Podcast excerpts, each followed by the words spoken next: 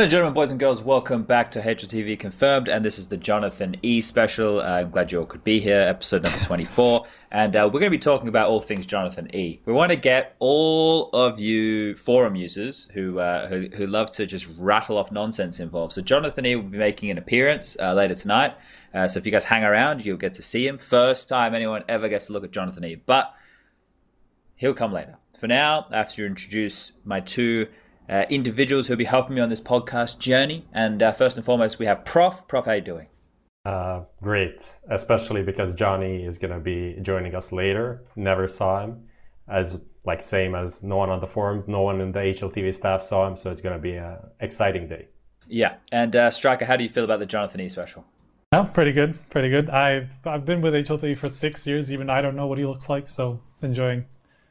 All right. So uh, if you guys hang around, uh, I, I, swear that uh, Jonathan E will turn up at some point.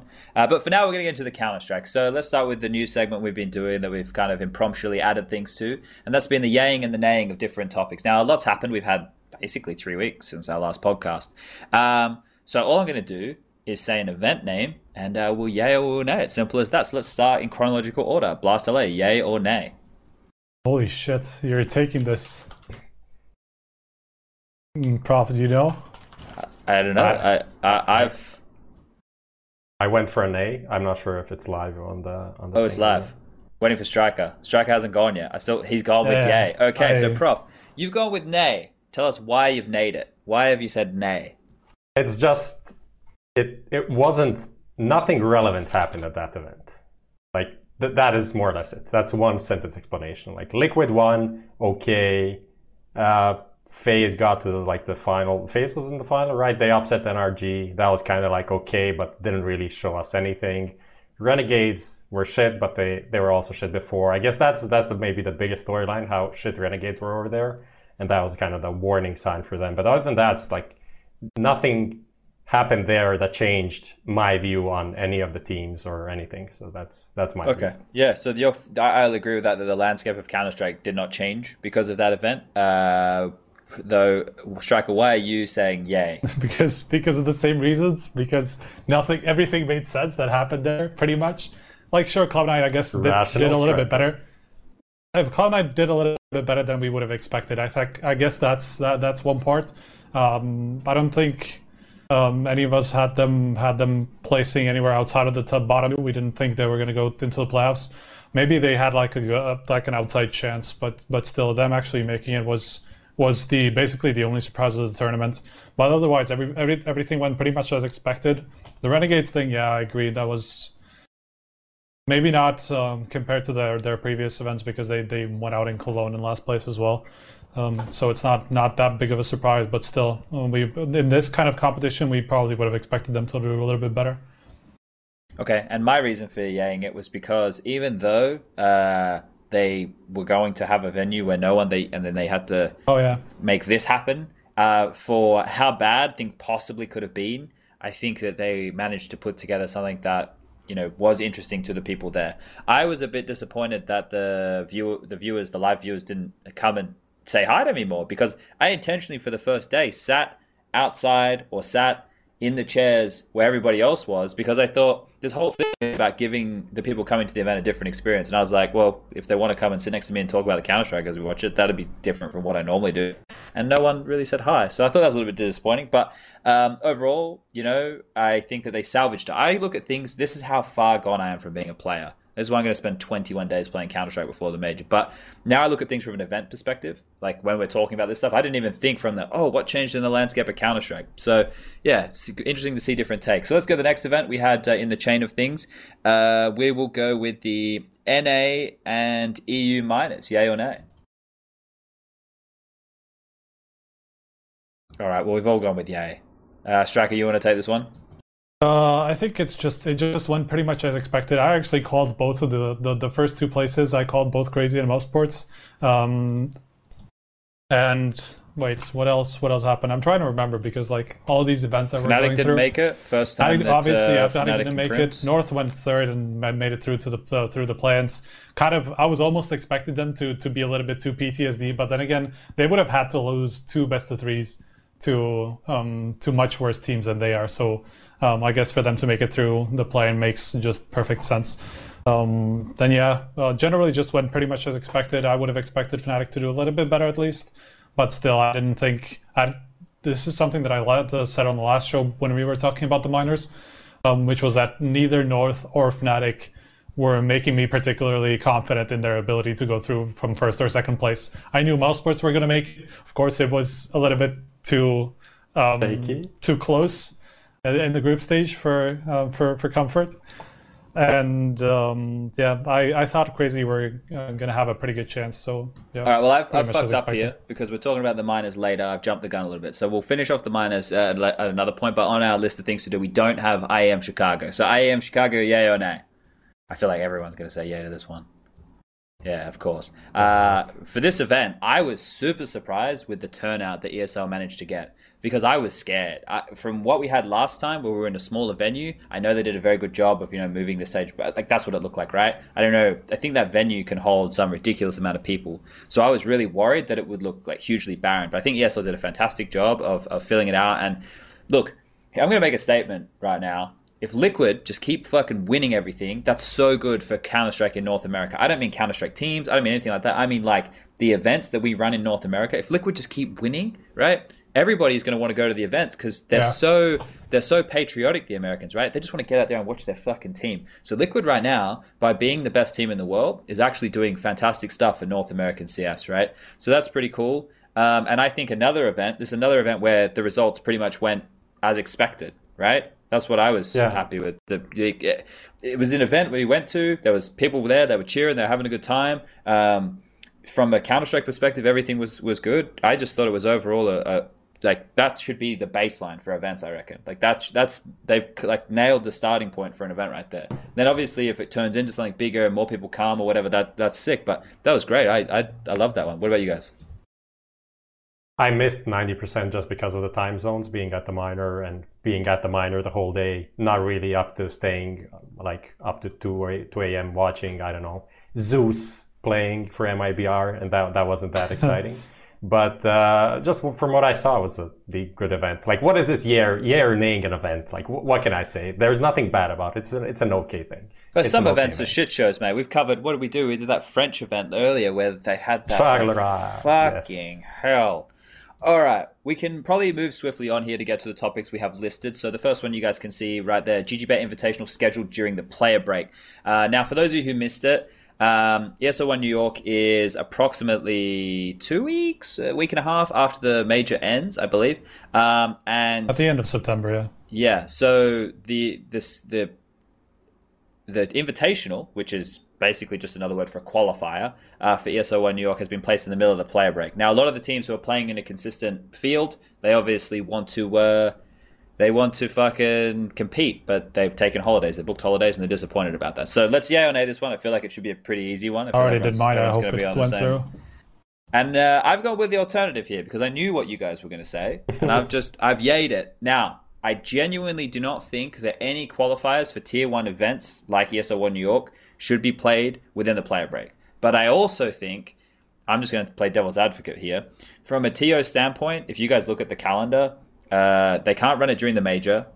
They can't run it the week after the major because that wouldn't be enough time to do visas, all the bullshit. Especially if like a Russian team made it through. I mean, we saw like, it would have been so complicated last time for Chicago. Yeah, so there needs to be a, a long enough lead in time.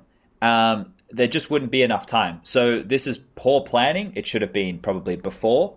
Um, but to find spare time, like my calendar, right? I look at it on my phone. I'm not going to show all you guys because it's fucking laced with with stuff. But when I go through it, I don't see free time for me. So for the players, like my calendar is, is red until the end of the year. So if I don't see free time for me, I don't know when they would do it, especially with a three three slash four week chunk out of the middle of the year. Now, is it poor planning? Yes. Should they have done it before the play rate? Yes. Do I understand why it's in the play rate? Yes.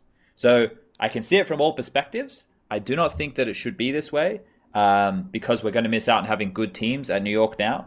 Uh, but I, I get it. I get it. So maybe we just, can just. It's yeah. just against the whole premise of a player break, right? Like the yes. players did this exactly just to make sure none of the none of the tournament organizers actually hold anything during the player break. Obviously, online qualifiers are a little bit different, but still, like there has to be a there has to be some way of of fitting it somewhere else. do you guys think though that the player break is only designed for tier one teams? Because that's my opinion. I think well, that the is. player break is. is. only designed for the teams constantly on the circuit. Because when I was in Renegades, in like when we were living in the states, we, we were practicing nonstop because we wanted to get onto the circuit. But once you're onto the circuit and you have the invites coming your way, uh, your approach can change, right? You don't need to play with online qualifiers. You don't need to do like, well, in theory, you don't.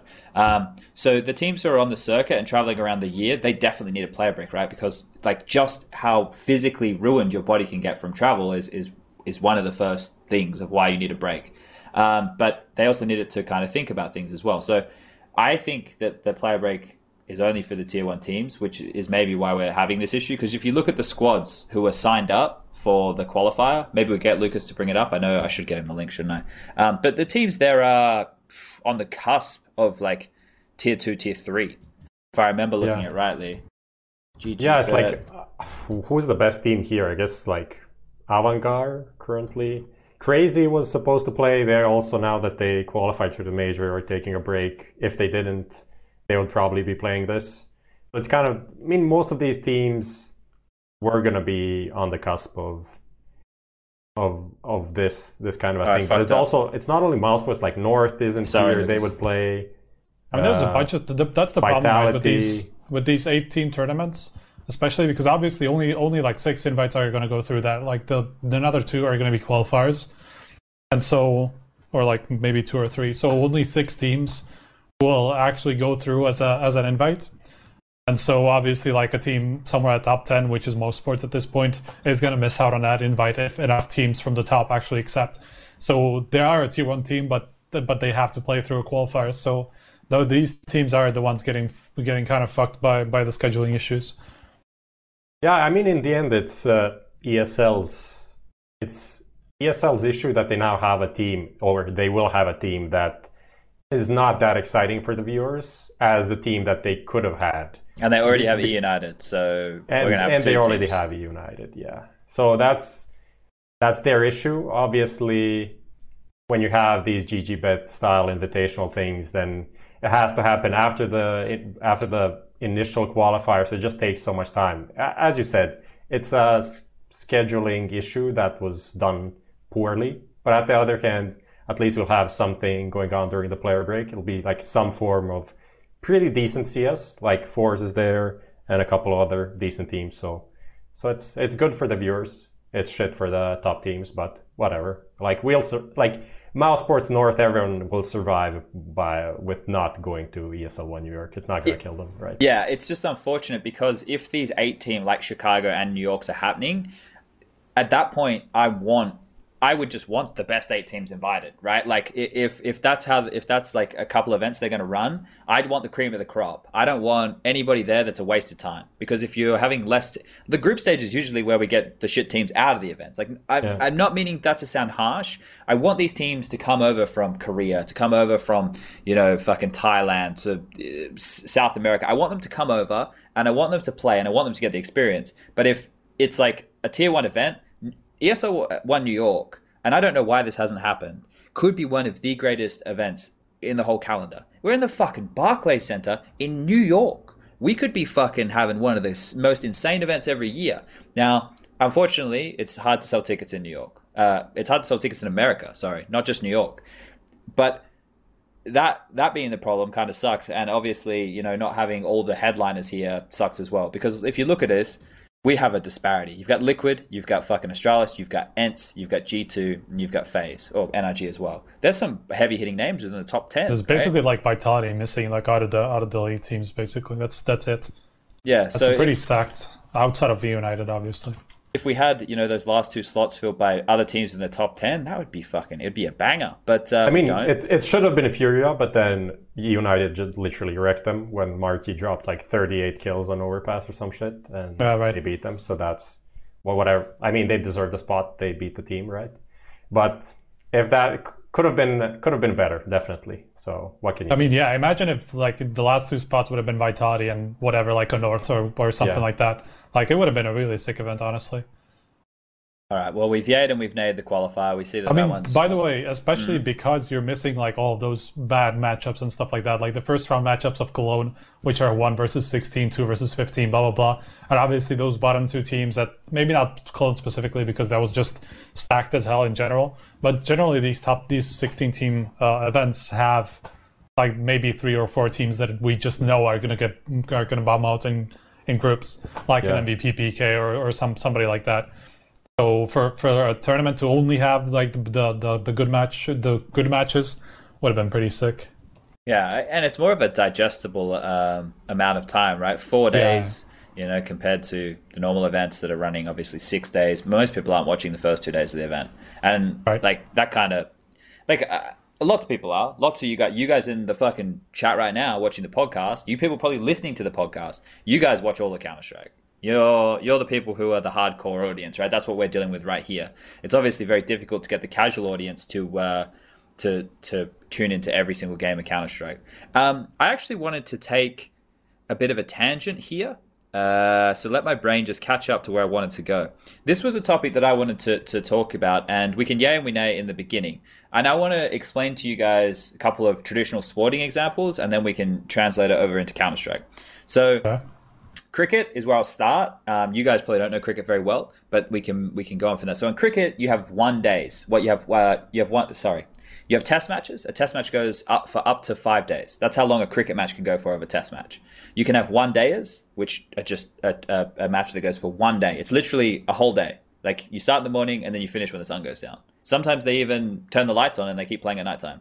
You can have uh, you three days you can have 2020, which is the fast format. You go and you watch that within three hours. In tennis, you've got clay courts, you've got grass courts, you've got fucking the hard courts, whatever it is. Um, in football, you've got proper football, like the the normal that we're all used to seeing at the World Cup. We've got five aside, we've got indoor, we've got all these different variations. Do you guys think in Counter Strike, we can yeah, we know this, and I'll fucking throw the question in there while you guys are thinking about it. Do we oh. think that Counter Strike should have something like that. And I'm talking about like um, remember CGS we had MR9 rules, right, with 16k start money. If we had a tournament, let's just let's just use Blast as an example. If Blast ran a tournament that was MR9 16k and it was a thing that you could watch and it was just pure entertainment. Do you think that would be something that people would be interested in, or do you think Counter Strike's not big enough yet to facilitate those kind of like side shoots of things? Are we yay and are we nay? I, I went yay already just because of the question how you formulated the question basically i do think this is something that people would be interested in obviously me as a as a pretty damn hardcore fan like i wouldn't like i wouldn't consider this like normal counter strike you were talking about it being more about entertainment and i'm not i'm not saying there's no place for that in the scene not not at all like you say that there's people who want to watch that so it, it will always have a place uh, it's just it's probably wouldn't do it for me. It would be interesting to see like how teams would approach it, but after we got used to this this kind of a format as well, I feel like we would just realize what kind of downsides it has, like MR9 um, and stuff like that, and how like um, why it got changed in the first place, right? So like, I, mean, uh, I don't think it's about like a, a, specific like a MR9 16k. It's like, is there a potential for anything different, like a any different rule set? I don't know, 3v3 or whatever the fuck, that, that could be interesting to people. I think it could be, but at the same time, what I find interesting in CS is just like having people accustomed to a meta and then people adapting to that, encountering that, and the flow that happens in like this month to that month, tournament to tournament, and then like small changes that come in and change the way certain maps are played, the, the, like the sidedness of maps. That is the thing that is the most interesting to me. And then I, am not sure how that would translate. Like we'd ha- have to have a pretty strong scene that plays like a 3v3 mode to make that one interesting, in my opinion. It can't be just like an okay. off tournament, in my opinion. Yeah, because like I think about it, right? What we give the viewer at home, and this is why I talk about like the hardcore audience and the you know uh, the more loose based fans who just you know don't really know a lot about Counter Strike. For them to watch a best of three series, guys, can take up to three hours, and that's not really an amount of time which a lot of people have, especially with something that they aren't too familiar can be, with. Can be quite longer than three hours. Can be easily like four hours, four and yeah. a half hours, depending if it's like overtime, the the breaks in between maps, uh, depending on the tournament organizer and stuff like that. So it is a long time. So that's why I say something like this because I want it to be consumable, right? Like I, the the biggest thing for Counter Strike is obviously our hardcore audience is fantastic. That's what we want, right? We want people who understand the nuances of the game, the things that we love about the game. We want other people to love. But right now, I don't know if we have the best way to be able to give that to people. And we all say that best of ones, you know, you know, you know, aren't aren't the best format, which is fine. But what if we just had a fun tournament? You know, remember the HTC uh, two v twos? I was going to mention that. that actually yeah, as a, as an argument that it people were definitely interested in that and they, they kind of had fun. But I don't see people like watching that again in like another two months time or whatever. Like it couldn't be a regular no, thing. I think you're right. It would have to be it would have to be something which really would capture the capture the audience in one way. So maybe it would have to be something done with the really big personalities in CS or, or people who are more like personality. I don't know. Anyway, it's just an interesting topic that I thought we could uh, we could talk about. So we, we, can maybe bring that one back up at a, at a later date. Uh, the next topic. Yep. Sorry. Rumblings about MIBR, KNG. Now, do we think this is a good idea? Are we voting? Yes. Yeah, yeah, we're voting, we're voting. All right, so we all think it's a good idea. Now, I think we all think it's a good idea for the same reason, but Prof, you can uh, you can take this one away. Like he is the only player in Brazil right now that has has star potential to the level that MIBR need to be a top team again.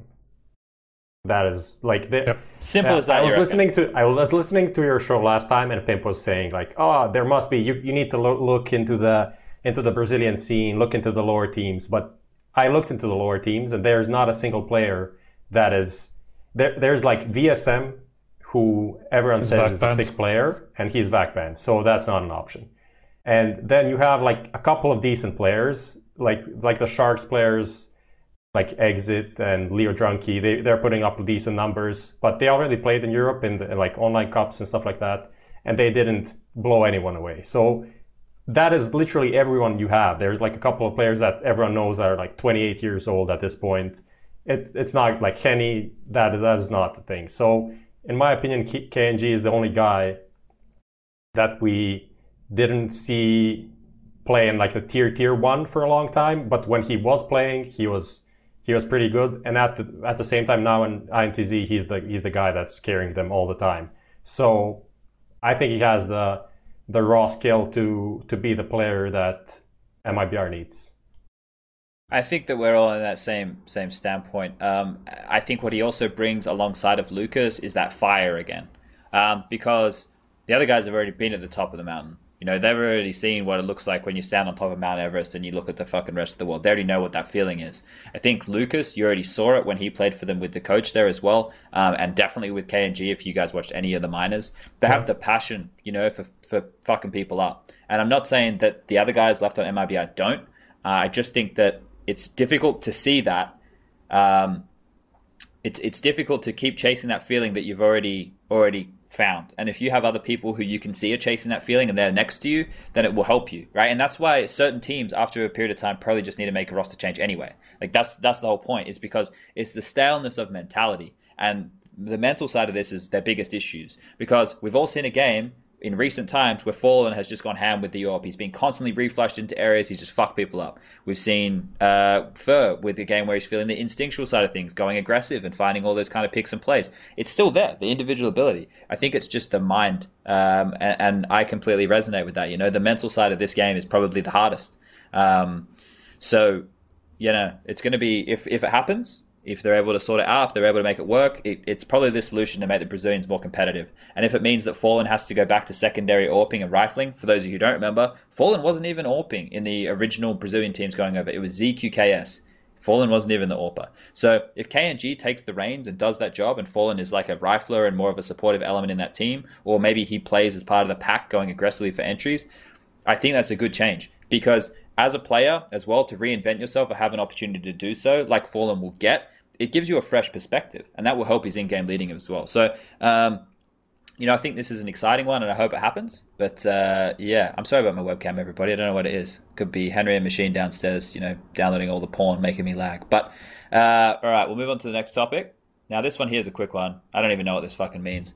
Um, we're going to talk about 100 Thieves announcing their return to CS:GO. So, do we think this is good or bad? I mean, it's hard to say that it's that it would be bad It's there's nothing that will make it bad. Exactly. But do we think that it will be a move that will garner a top team, or do we think it's a move that we'll my, see with another, my theory, another project? sticking with this is that they're gonna get Coldzera, they're gonna buy out NiKo, they're gonna just splash out shitloads of money on, on people and just make a new FaZe super team, basically.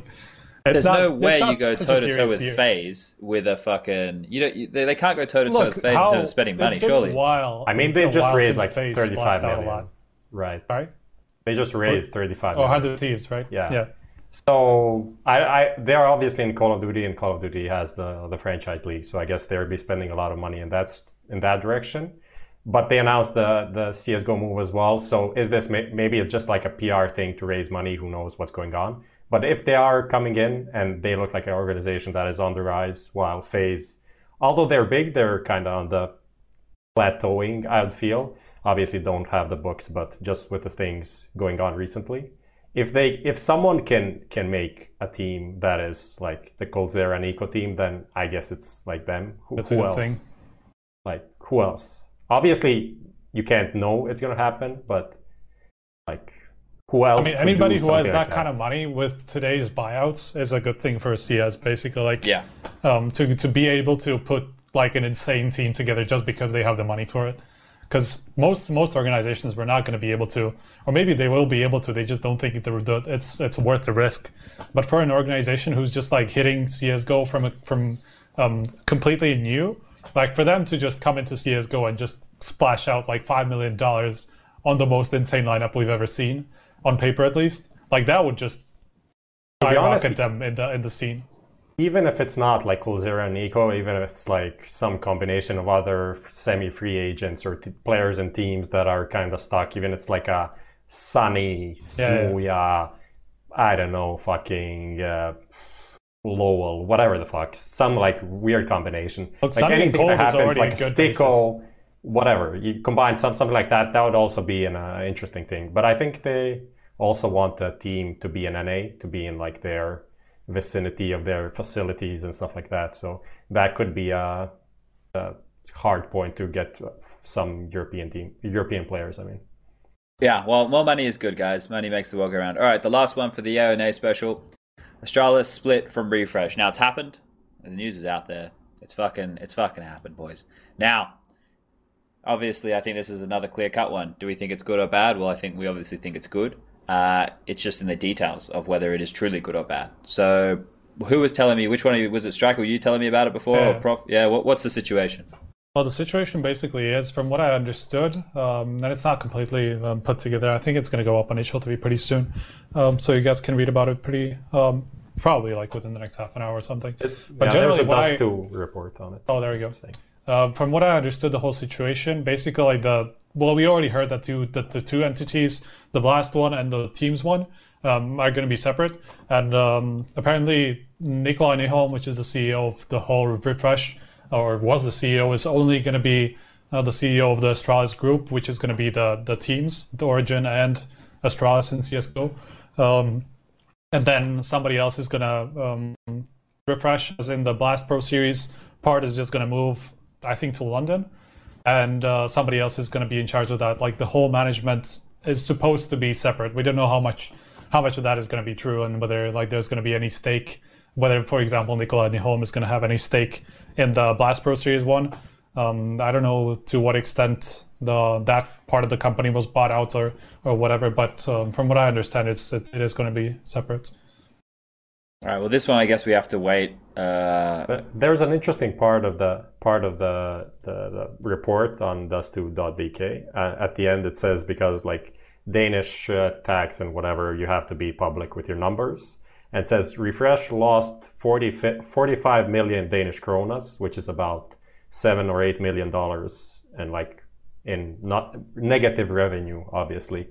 But says however, the company still has equity of 58 million. So like they're not in the minus, but they are losing money. So interesting. That is seven seven million euros in one year. What does it say, Lucas? Okay, but that would mean that the deal is done, right? Because we already heard that they were leaving. We already no, no, no. This is was... this is done. This is a done deal. Okay, so it's all over.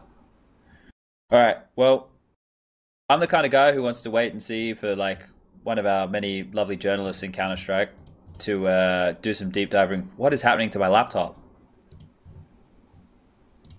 What is know. happening? What did you want to do? Open a bazillion fucking document windows. What? Give me one second. Uh, where are we going next? What's next on the? I on sent the Lucas something. Lucas, you got to open this. This is the last one. You ready? All right. Open this one up. Do we think that Syman Gaming should have to change their logo? All right, everybody. If you missed this one, Syman Gaming were contacted by StarLadder that uh, their logo is too similar to that of Immortals. Um, now, Immortals aren't going to be in the major, nor uh, anything to do with Immortals. Well, MIBR. MIBR, yeah. Never mind. No, nothing to do with the Immortals logo. So unless they're planning on submitting a MIBR logo with the Immortals logo in there as well, uh, yeah, I don't know. Syman Gaming, fucking stay strong. Your team isn't very uh, point, very promising, like, you but you can well, do it. Might as well Pepsi might as well come in and, and claim like some sort of a, a, a problem with with Syman's logo. Like that's how close Syman's and Immortals logo is, and like Pepsi I mean, to both. I mean, it's like a combination of the two. I see what what they're trying to say, but like at the, the same time, like when the, you look the... at the Syman logo, do you think anything about the do you think about immortals? Do you think about not. the gamers club? You don't. The gamers club i can because, see like the, the the bottom part like but that's but you see like, like the immortals like the, the like the s thing yeah, in the, yeah, in the, but it's like flipped on the it's like okay it's obviously that the the artist had some uh, some kind of a like just inspiration from these two logos but it obviously doesn't even remind you of the of the logos. I mean, I don't think I don't think there was maybe from the Gamers Club, but not not from Immortal. It's like the background of Immortal is like the circle thing that yeah. ties in the middle. That's like that that you can see that for fucking anywhere. Like it's not just Immortals. Like Immortals, I'm sure inspired themselves from somewhere else as well, well with that particular idea. So I don't think. Uh, yeah, I don't think maybe all, all of the teams there. that have this like Spartan mask should just yeah exactly, exactly. for their exactly uh, very original Spartan mask design. That's the thing. When they had the team name Immortals, I was expecting something like super cool as like the logo, and then when that was it, I was like, ah, oh, well, you guys aren't very original or exciting. Immortals. Think about the name Immortals. They are fucking immortal. They walk the earth. They are indestructible. You can't fucking kill them, and that's their logo. Yeah, that's not. Come on, guys. Like, that's, if you are immortal, why do you need a helmet, man? Yeah, what's, exactly. What's the point of the helmet? That's a good point. Anyway, um, I link, I linked you something, Lucas. Don't worry about it. But basically, if anyone's excited uh, about plagiarism, go check a case out that happened with Apple, the company demanding Woolworths, an Australian supermarket chain, uh, change their logo because apparently they were too similar. So that's the logos. Apple were like, ch- Woolworths is the like the biggest supermarket chain in all of Australia, and they were Apple were like, you did, you need to change it. I don't think we did change it. I used to work for Woolworths back in the day, uh, but anyway, What's the fuck them. Woolworths. It's it's on the it's on the screen yeah. right now. Yeah. If you're... Oh shit. Okay, I don't have. It. But it, it's all good. We're we're over that. We're going to continue into the topics right now. So we're going to start with one that I assume is going to be pretty quick. Uh, oh wait, we got the questions for everybody. The user questions. Users, there's a vote. You can vote. The the questions which you'll be voting for. Uh, wait, you know we're not ready yet. We're not ready yet. Everyone, calm down. Uh, what kind of story could I tell about Woolworths that won't get me in trouble? Um, hmm. Why what did you, you what did you steal? what did you steal? I didn't steal anything. It's more like what I used to do in like produce fridges. Oh, it's nothing bad to anybody's food. I, just, I, didn't touch any of your food. Don't worry about it, people. I, I'm not. I'm not a fucking insidious, hateful person. I'm just promiscuous. Um, all right, are we ready, Lucas?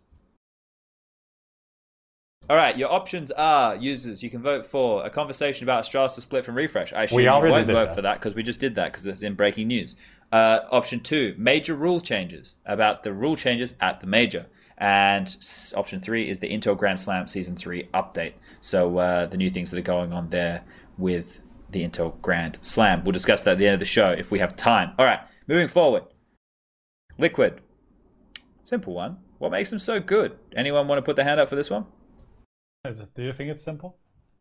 I mean, it's not simple. It's not simple. it's not simple. I think it's um, very complex, right. but I think that the one thing that separates them from everybody else, well, it's not the one thing. I think the things that separate them from everybody else at the moment is their work ethic and the fact that they're all on the same page in terms of understanding what they want to achieve in the server. I don't mean they all want to win. Everybody wants to fucking win. Everybody wants a million dollars. But I mean that they all understand the, the style of Counter Strike that they want to play. And that obviously is backed up by f- all five of them being fantastically skilled individuals. For me, like, this is what I talk about on the desks. So, like, I want you guys to tell me why you think. Because I obviously spout my reasons. People don't want to hear that again personally i like that you didn't didn't go didn't start with them being fantastically uh, skilled individually. Of course that's true and they p- probably are the most skilled lineup we've ever seen but i don't think that that's that's the biggest part in their success. I don't think um, that's the case at all. I definitely agree with the fact that they they just understand very well what to do for each other. Like you can you can see uh, how Twistzz doesn't really even have like particularly star roles but he's he's able to to make them work and not just because he's skilled it's because he understands what that role needs, right? And that doesn't really come down to skill. It also comes down to your mental uh, and stuff like that. So they just understand very well what they need to give up in order to make each other better, better, and to, to make the whole team work and the, the whole play style work. So I think that's the biggest part that that's that's made them the best team in the world, not the skill. Even though obviously that helps a lot, and that's what's a lot of the time is is what's going to take you over the edge, but. Uh, it's not the baseline that, that you need to to become the best team in the world, let alone as dominant as they have been.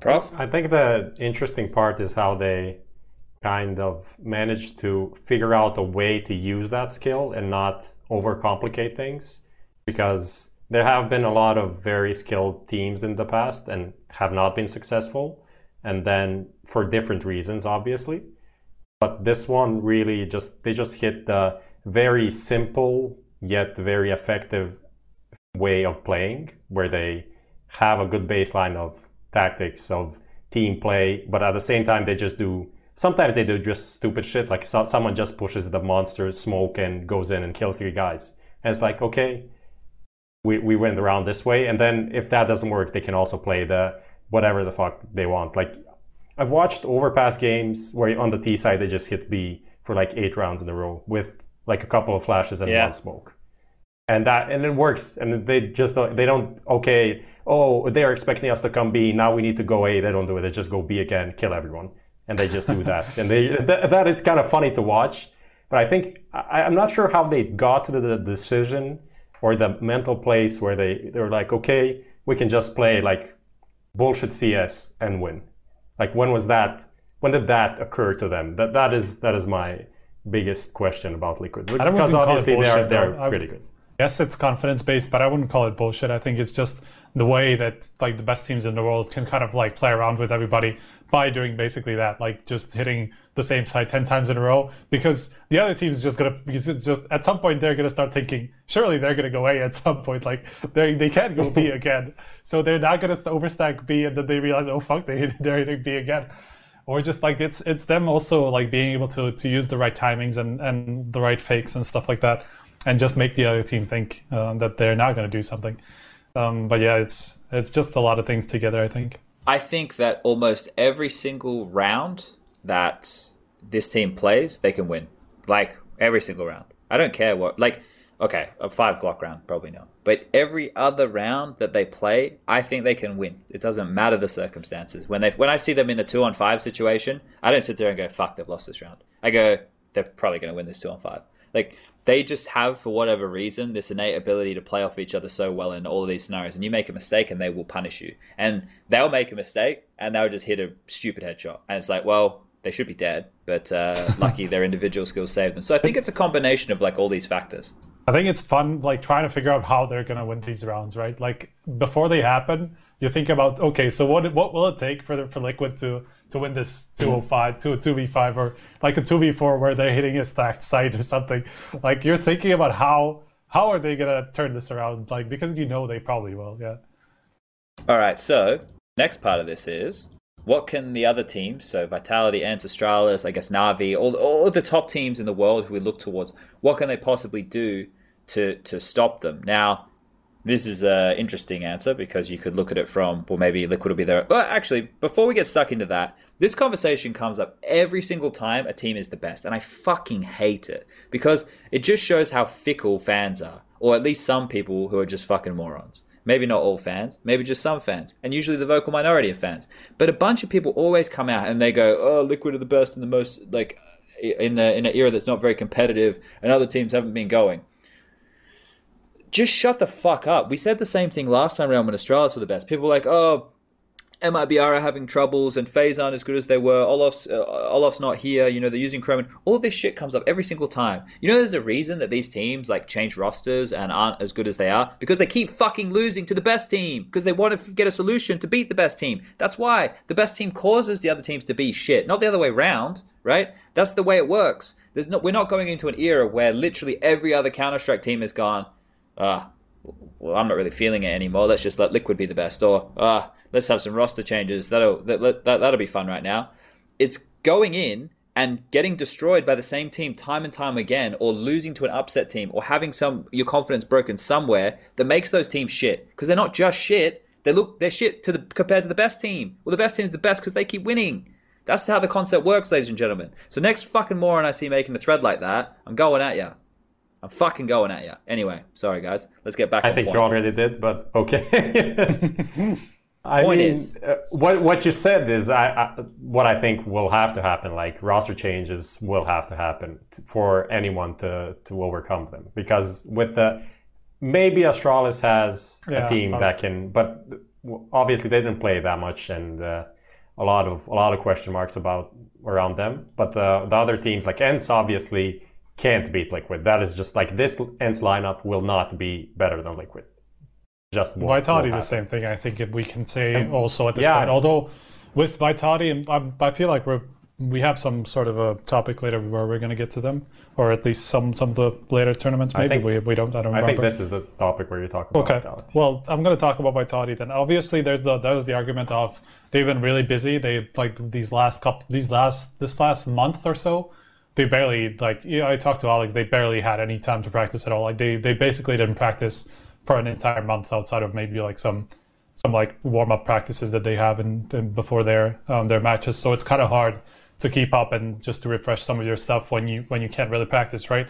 Like you can do the, all the theory you want, but you, you're never going to be able to try to um, try to actually use it in practice until you try it in actual tournaments, which is obviously kind of a double edged sword.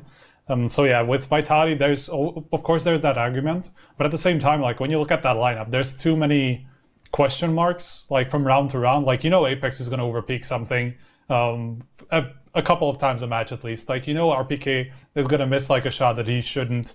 Um, that that like a top team um, or like a team, a player in the in the best team in the world shouldn't miss, um, and stuff like that. And you know whatever. Alex had had those moments before as well. I don't think I I've said this before. I'm done criticizing Alex because like at some point he had a really bad performance, but he's just since then he's just been proving me wrong time and time again. So I'm for the, for the time being I'm I'm done criticizing the guy. And no matter how Zoo how good ZywOo is, he's never going to be able to consistently just like beat Liquid on his own basically or or just um, like take them over the edge against a team like Liquid. So that's the that's the reason I, why I feel like Vitality were are never going to be the the best team in the world in general, uh, and especially against somebody like Liquid who's just been so dominant. All right, so I, I think here, right, it'd be a fun. This would be a fun thing for everybody at home because Counter Strike teams all get together at different points.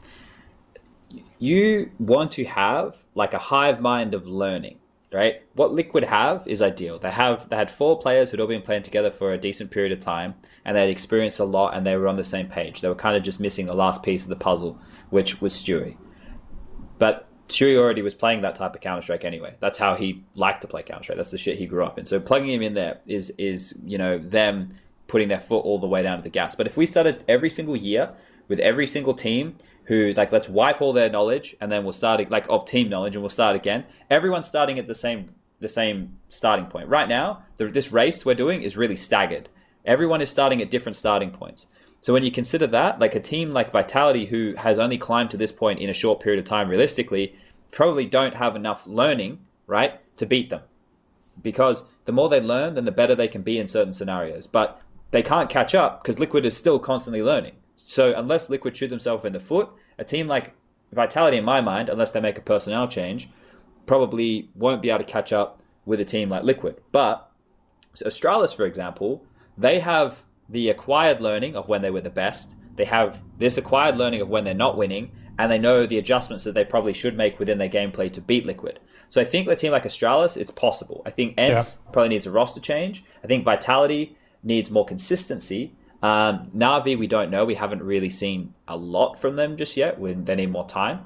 But they were doing that. They had, okay, well, we have this five and we get this close. Okay, if we change one more member, how much closer can we get? And that's kind of what we're learning here. So I think it's about calculating the skill of a roster with the experience and possible time that they could have of learning together. That's why Renegades, when they had that boot camp in Europe at the start of the year, came out looking so good because they'd been already playing against that playstyle consistently for three or four weeks, and then they had constantly learned, and it was so fresh because it was there every day. That was their routine.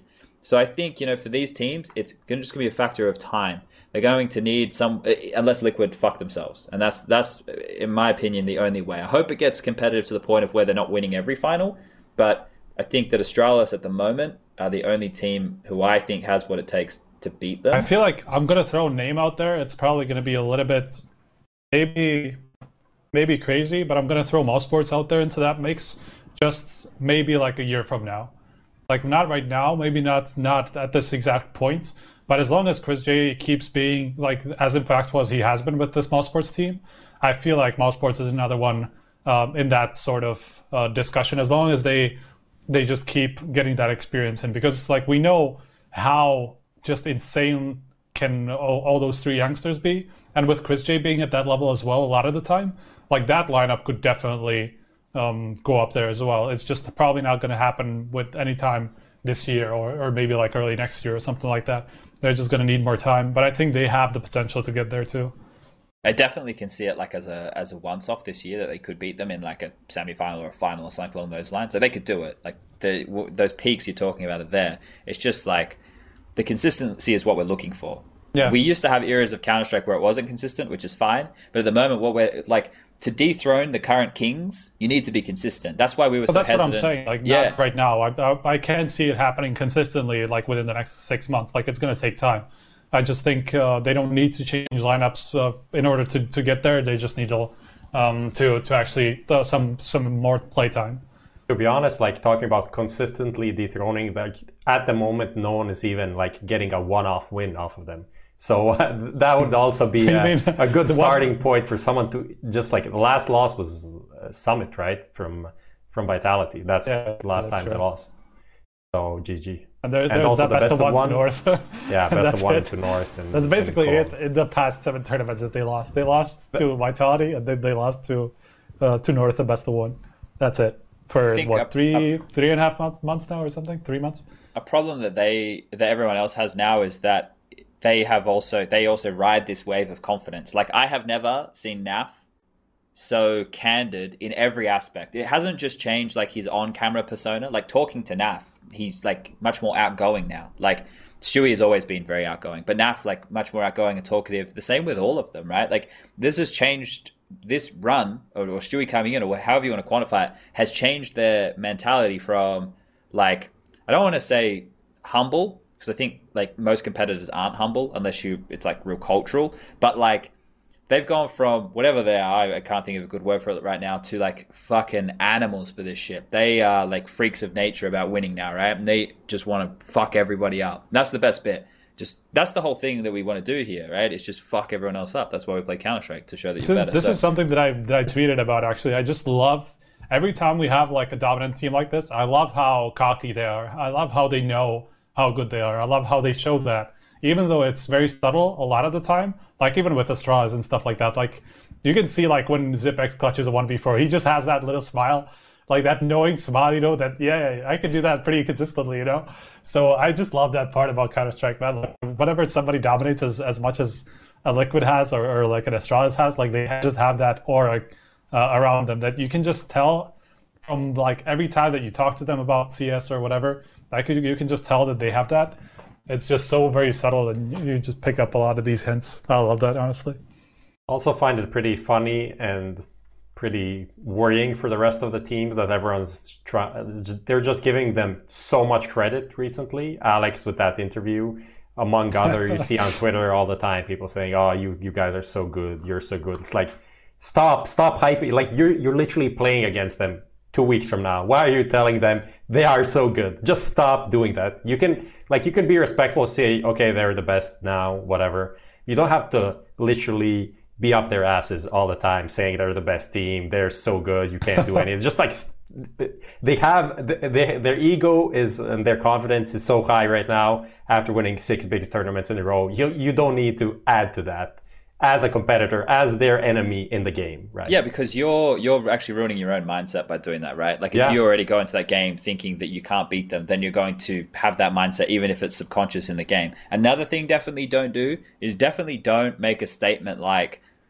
I can fuck them up, right? Because if you make yeah. that statement, they're going to take that as a oh, oh really? Because if you give them extra hunger in a game, that's when they're going to go even more. Like I, I can imagine if I was as good as some of those players and somebody who like thought they're on my level said some shit, I would just, I would, that would, and I was already the best. That's the extra hunger I needed just to go, well, I probably wasn't going to watch your demos because I was already going to beat you anyway. But now I'm going to make you feel like a piece of shit and make sure you don't get any kills. Like me as a competitor, that's what I would do if somebody was talking shit about it. I would like learn all their tendencies, all their spots. I would just fuck them up. Like and then you're not talking shit again, are you? Like that's that's where I would go if I was Liquid. Just I mean the conflict conflict situation basically. Yeah. Like so you where he kept careful. talking shit until until he got burned too many times. It's it's a bit of fun, you know. Obviously, certain heels are better at than others. But uh, speaking of heels, uh, do you guys have anything more you want to talk with the whole liquid scenario? Uh, not really. I definitely okay. agree with the fact that at this point, Astralis are probably the only lineup hard lineup that can take them down. Everybody think... else would need some lineup changes, hundred percent. Yeah. All right. I hope we get that. You know, for the tail end of the year, like the, the, the best of last year going up against the best of this year in a consistent battle would be would be nice to see. Anyway, I just want I just want coldzera and NiKo to to to team up, get suNny in there, you know, and and get two new players, and just like show us what you can do. I just love these like Yuris. Anything's possible after the wet dream slash HLTV four. Yeah, exactly. All star lineups. All right. Our next topic. What changes should the Swedes make? Now, Fnatic, for those of you who aren't aware, we're going to talk more about the minors later, but they came uh, fourth place at the European minor, which means that they didn't even have an opportunity to play in the play in. Uh, the teams who made it through were mousesports, CR4ZY, and then obviously North went to play in the play in, and then Fnatic didn't have an opportunity. So we don't need to specifically just uh, talk about Fnatic. Like we'll focus on them first, but our top three we're doing next, guys. We're going to be talking about uh, takeaways from the minor, I believe. Uh, so we can maybe throw some other things in there. So let's start talking about Fnatic. Then we'll go on to Sweden, Swedish Counter Strike as a whole, and then we'll end bleeding into the top three point. Um, so, is everyone in agreement that uh, changes have to be made? Like, do we all think? Let's do yes. yeah. Do you guys think changes have to be made? We can do uh, Okay. Okay. You were quick to answer that, Striker. So give give it a crack.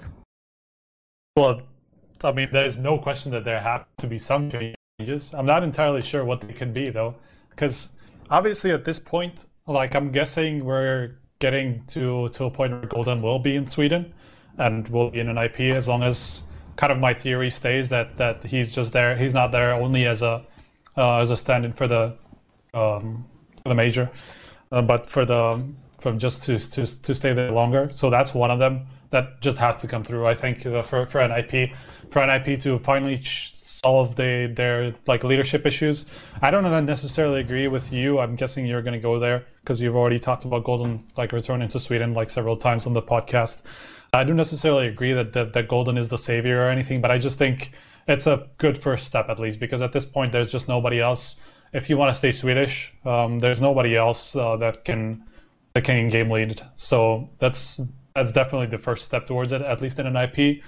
In Fnatic, it's just it's hard as fuck, man. Like I would start with Twist probably because he's just doesn't seem to cut it in terms of like individual confidence or or just the way that he plays. You can tell that he's just not cut out of the same cloth as, as like a, JW who just has so much confidence in himself, even though he's like not um, doing so well. So I feel like that's that's the first step.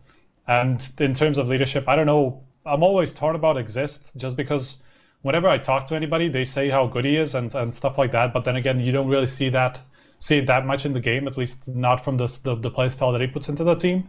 So I'm not sure what exactly he brings to teams that people like to um, uh, like about him so much. At least the play the, the people that play with him. Um, so I'm not sure about that, but I think Twist at least is is is also a good first step. Uh... So, Prof, just from like strikers mentioning names here for you, why do you think, other than results, like more gameplay related stuff, why do you think Fnatic should make a change? Like, what is it about them that doesn't work in your opinion? I don't I'm not sure if the. I mean, there's obviously the in-game leading and just the general approach to the game, classic Xizt style of play. But at the same time, I feel like it's some weird individual form issues that are happening. I mean, even talking to JW at the minor before they went out, obviously, just saying how ah they love to play with they love to play with each other as the classic like Swedish style I like this guy, he likes me, he likes this guy, so we can we love to play together. So that that side is working. So they're not like in a in a beef or something that happened a year ago with the whole Flusha Golden situation. But players are simply playing at at different times. Players are playing below their normal level. Like here at the minor, KRIMZ was playing pretty poorly, while like the first three months of the year and last year he was insane. So now his form dips just like as JW's goes up, and then Brollan doesn't really look that exciting. Then Twist is uh, absolutely not impressive most of the time. But the last game that they played, what was that? That was the crazy game. crazy, right? no? Twist yeah. was top frag. He was the best player there. So every it, just for me, it seems like the team isn't isn't on the level that it has to be. I have no idea why, and I think those things only change with the roster change. Like you, you don't really reinvent the team. They've been together since like late October, early November, something like that, when they brought in Brollan. They had some good parts, and they have now the last three months, two months have been pretty, pretty underwhelming. And I think you don't really bounce back from that with some like magic potion or something. It, it's most likely going to be solved by a roster change. Like that's the only only way people solve these kind of uh, roster issues. So also get knock, get knock in there. Yeah, you think? Well, here's the thing. So there, there, right? there, are two options. Like you can either go Swedish or you could go international. That's also an option. Well, yeah, I think. Of course. I think though, from what I've heard from like Swedes in the past, they like value their style of communicating quite highly. I don't know um, if you guys ever listened to Swedish communication, but it's it's always very like monotone. Fairly simple. Yeah, yeah. And, like they're not they don't get overly crazy. Like English communication, I think it's just the language. I think the language just fucks everything because all English teams com really badly compared to a lot of the European teams when I listen to like just the amount of words spoken. Um, so maybe if they do that, they might lose some stuff communication wise. Let's do this. Let's if let's abolish every single Swedish team and every single Swedish player who's on in another team at the moment is free. Every single body from Sweden is free right now. We've had this discussion a couple of times. We actually probably talked yeah. about it a few months ago. Um, but let's go. Let's do it again, and let's see if things have changed over time. So every single player is at your disposal right now. Who is the team you're building, striker? Okay, I mean, I'm going to start with Rez just because I think he's a big, he's a good baseline and like a middle point between young talent and, and like experienced player. He's been around for, for long enough, and I feel like he can be better than he is now, at least consistency wise, uh, if he has a better team around him. So I'm going to start with him. I don't know. I'm not sure. I'm not entirely sold about Plopski at this point. I'm just looking at an IP and just like trying to figure out like which pieces from which team could could work together. I'm not. I'm not t- totally sold on Plopski at this point because we just haven't seen enough from him at the at the top level. So it's kind of hard um, to see that. But I feel like Nip had to see something in him to to to pick him up, right? Like they wouldn't have just picked up somebody just because he's a youngster who just frags well, right? So I mean, have, NIP doesn't have the greatest track oh, well, record of picking up players. P- like the uh, Piff they had. Oh, Michaelina wasn't that bad, but obviously had to go then. Drake I mean, KRIMZ is a KRIMZ is a pretty obvious one. So okay, Rest KRIMZ. I'm gonna wait about Plopski. Maybe I'll get there for like a fifth player or something. No, I'll let you throw still... a sixth on the end if you want, just so you can have a player yeah, to sure. I'd still I'd still keep on Brollan because I think he has the potential. He's I don't think he has the right role for himself in Fnatic though. I feel like he could uh, work with a little bit more um, people for um, playing for him rather than the other way around because I feel like at this point he's not in that particularly in that role. Um, so KRIMZ, Brollan, Rez. Let's see. We have pretty passive players at this point, so we kind of need somebody. I guess f0rest is a is still a good, good like um, like one of those experienced more more experienced people. I would still believe in him being able to to stay like around that top level, top ten level form for them to actually improve and not just like shit the bed um, every now and again. So I'm gonna give him a chance as well. Who am I missing? I'm missing an in-game leader. That's the problem.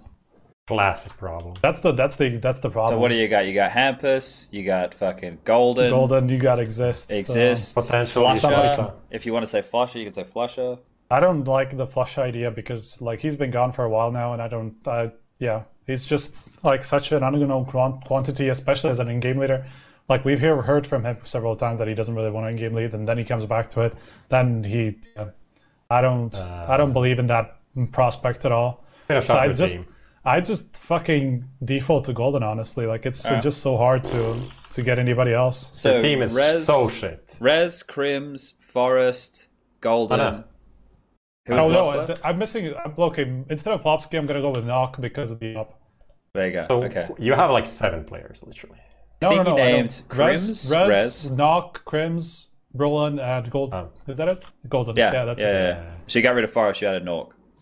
Oh shit! I no, no, no. I didn't get rid of nawwk. I do got rid of f0rest. Then I guess I get, got rid of f0rest. Okay.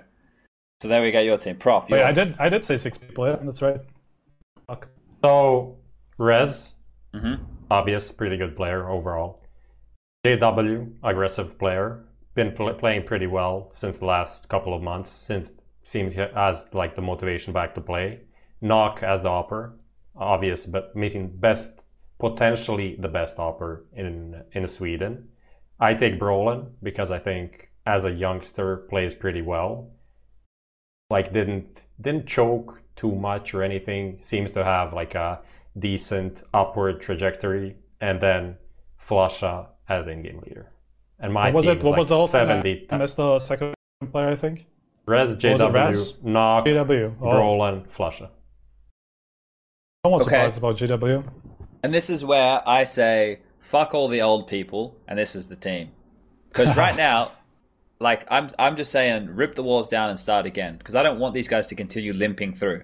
I reckon we do this: Rez, nawwk, Hampus, Brollan, and KRIMZ right? We've all have solutions here which could all be possibly good. I think all of them are better than the current there, teams. I understand. Well, KRIMZ is in there because KRIMZ is still like I haven't he's checked still, his stats yeah, recently. he's still very very good. But KRIMZ does like, his job. I'm I'm just worried about KRIMZ after this, like his whole emo tweets after this event have been pretty. No, he weird. has. He's had those. He's had those I before. Need, he's I never, need a break. Never really... Whatever the fuck. Like if he's if he's playing well, then like have him inside in the team definitely. But he's only 25, know. you know, like yeah. even though it feels like he's been with I mean, us forever, he's only 25. JW is 24. Yeah, but Olaf's 27, you know, like, and yeah. people are right. saying like, let's get Olaf. I, like the Olaf. I forgot about Olaf. Like, I'm not, I'm not, and I, I don't, no, I don't agree with that. Either. Like, I think Olaf is someone who needs to prove himself again before we can start talking about him as a, like any kind of a savior of the Swedish scene or whatever. He can come into a team and be like a good element to a team, but he's not going to be turning around a sinking ship by his own. That's not going to happen. Yeah, fair enough. All right, so we we've all agreed that Swedish Counter Strike needs a change, and uh, big one too. Yeah, so I think because obviously the major for them, they're playing with all this this mess around stuff. Hopefully, we see some changes after the major. Um, whether we do, whether we don't, only time will tell. But we're going to move on to our top three, which is uh, going to be the takeaways from the minor. So we're going to do a top three here, which will succinctly help us be able to explore uh, what we saw and what we enjoyed. And it's going to be from three different perspectives. So, uh, does anybody want to start this one? Anybody interested in, in starting this one? If not, well, I can do partially. it. Partially. Okay. Uh, why are we doing three different? Aren't we doing just like one top three? Oh, well, it's the, we're here now, so let's do this. One. Let's pick let's let's do our top threes, and then what we'll do is we'll be able to talk through why they were standout things to us, right? Because we're gonna have we're gonna have a lot to cover with the with the minors anyway, um, and we're all gonna have different takes on it. So mine's gonna be really quick. I, I was doing Chicago when the first two minors were on, so I didn't get a chance to watch yeah, a lot of Counter Strike. Other than I had seeing... a hard time watching too. Yeah, so mine are going to be more, unfortunately, around the two less interesting minors of the Asian minor and the CIS minor. Um, okay, Oof. number three. Number three. Takeaways from the minor. Number three. Um, MVP will never be a good team. Uh, that's number three. Number two. Fuck. I liked what I saw from Dream Eaters. And number one, it's not really a takeaway from the minor, but Jerry's my boy, and uh, that's my three. That's my. Three. Have you been? You've been converted into a Jerry. What was Just, what was the second one? I... The second one was uh, the Dream second Eaters. one was yeah. Dream, Dream Eaters were they surprised they were. I thought they were okay. Like I didn't think they were bad. Um, but yeah, Jerry's interviews were, were really good, right? Because Jerry, he, my boy Jerry, he doesn't give a fuck about the the camera, right? Like he was just speaking what he truly thought because the filter that we have when you probably think and talk in your native language is probably different from the filter when he's thinking in Russian and the words are coming out. He hasn't been able to filter them, right? He's just he's so new to the language. Like obviously he speaks it well for somebody who you know isn't a native English speaker, but that filter probably doesn't exist just yet. Anyway, we'll get into the deep stuff of it more later. Um, all right, Striker, we'll just go in order of the screen. What are your top three takeaways? Oh, of order order um, some of them. Because I got two. I got CR4ZY, um, CR4ZY kind of delivering because I I wasn't entirely sure. I knew that they were capable of it. I just wasn't sure that they would, just because of, of you know North and Fnatic being that mix. It was always kind of like a, a toss up on whether they were going to be able to break through that. I'm gonna it go kind of them. a gate. They were like two gatekeepers, Fnatic and North. And it's yeah, like yeah. beating both of them is a pretty big testament that this team can do pretty good damage in best of threes, right? In the playoffs, it's not. It's an important match. Nothing can be taken away from those uh, from those games. Definitely, I think that's also a pretty big one for me. Just seeing them finally having like a big achievement. Like they have been so close for so long to doing something, and then every time they kind of fuck up. They fuck up the qualifier for uh, for New York, right? They, lose to G2 in the final. Then they play the MDL, they go 17-0. Then they lose in the first round of the playoffs, so they can't even go for the third place decider. And that is after they like do a massive boot camp, go to DreamHack, then lose to lose in DreamHack to Ancient, which they had like a I don't know like a 14-5 lead on the second map, and then they lost whatever the fuck, something like that. So a lot of a lot of heartbreak for them, and then now they finally managed to get to the major, and they also the last major. At the minor, they lost to Vitality and ENCE. That's that's some some kind of a bullshit when you think about what Vitality and ENCE are for the last six months. Like you literally yeah. have to be the two top five teams. I mean, before they became top five, but they are on that tra- trajectory to become one to get to the first stage of the of the major. That's that's that's tough, man. You're giving me a lot of time with this. I actually I managed to finish up my top three now. Thank you for for the intermission. No, I had to. I had to. okay, so my second one is going to be just CIS Counter Strike will never be reasonable because like we've we've seen this time time again at CIS minus. Like they are just crazy and they're never gonna. I don't think they're ever gonna come back from that. Not not locally. Like we see like you know teams like Navi, you know, completely going in another direction and stuff like that, just being very very slow and methodical. None of the rest of the CIS is that way, and it's never going to be. So that's my second one. Um, and then the first one is that um, Nick Stacy just wants to suck Moto's dick. Interesting takeaway. Uh, all right, and Prof, what's your top three? No, uh, okay, I'm gonna go reasonable. I'm just gonna swap that. I'm gonna go with Asian. Asian CS is massively behind, and they're probably not gonna catch up like in the next few years. They won't. Uh, there's no way Asian Counter Strike can catch up until we get a new game. Yeah, Probably it's not. pretty pretty. I've been doing actually some some research about like majors and stuff like that. Uh, I I have to go back and check, but the first Asian team that went to like a major, the top 16 of a major was literally Tyloo last year. Yeah, face it. Yeah. And then even talking about like the top, like the first qualifiers for Asia were in 2015, like two and a half years into anything, and that were like teams that didn't even make it to the because of visa issues, like Mongols and stuff like that. So when you think about it that way, they really are behind like two and a half years just from where we started. And when you take in all of the competition and all of the exposure that like European and NA teams have, it's like it's very hard. But I don't know. It's it's rough for them, definitely. Uh, my top top three. Okay. If uh, if that is number one, C power from forZe. Yep. Is is insane. That guy. That guy is is legit. Hold up, I just want to call someone out before you continue. Sam Royal 420. Listen to the Uh-oh. words coming out of the individual's mouths. Mouths. If you want to be in the podcast and you know have an opinion, uh, we're talking about them making top eight at a major. You dumb fuck. Um, the first major a team from the region of Asia slash Oceania went to was actually uh, the second major ever. So shut the fuck up. You're wrong. Shut up. Anyway, sorry, prof. Uh, what are we What are we talking about? Uh, other other takeaways. Other takeaways.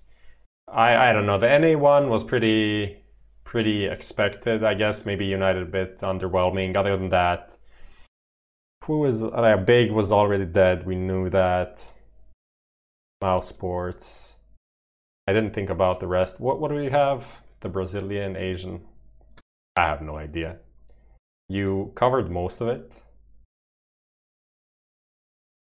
Like I only saw two of the minors like very well. Like I saw CS and Asia.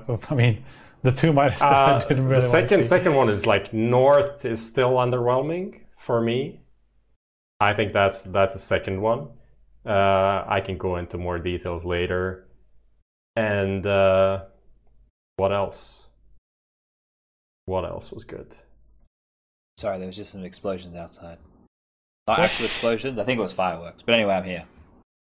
Uh, other than that, I think I don't know.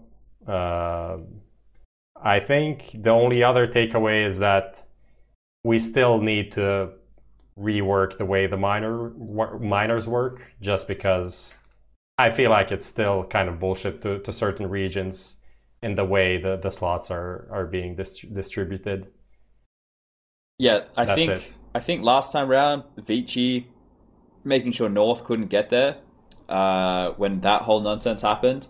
Um, that was like exciting because it's what we expected, but not having Fnatic, but having um, some of these other teams kind of sucks a bit. I think a solution you could do for this would be um, if you if you have like the third place team from the minors all come and do their thing, but also Europe gets third and fourth place. Like that's how much further ahead Europe is than everyone else, right?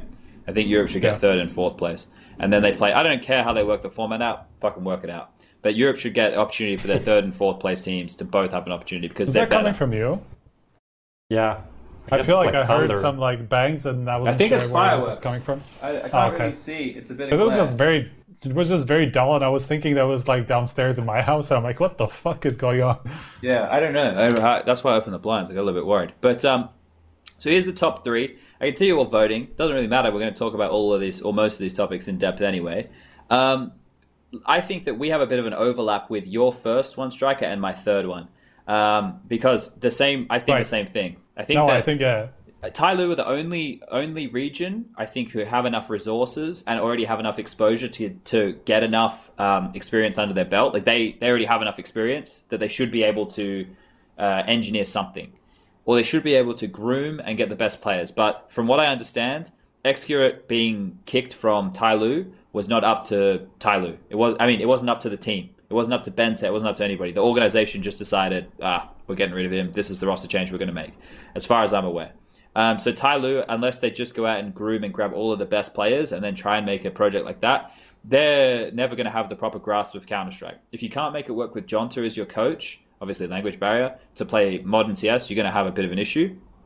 Um, but yeah, I think Asian Counter Strike is eh, watching MVP, bro.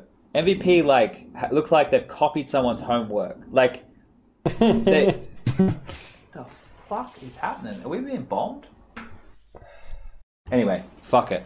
Um, I, I think MVP playing Counter Strike, right? Like I can see that Zeta, he's got an idea of what to do. Zion, he sometimes knows what to do. But the rest of them look like they're following like a recipe, but they don't understand what they're making.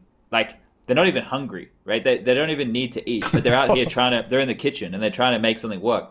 These guys, right? Here's the thing for you guys who don't understand. In Korea, you play StarCraft, you play Overwatch, you play League of Legends, and for some reason, they like fucking PUBG. But you know what you don't play? You don't play fucking Counter Strike. So, culturally speaking, Counter Strike is not a game that they have the mentality of cutthroat, like kill everybody, like that kind of thing. That's why hearing the Koreans yell, I was talking to Smix, Sue, she's Korean, she's a Korean American. Um, and she was like, "Yeah, these guys yelling. That's so like out of character for Koreans. That's they don't do that."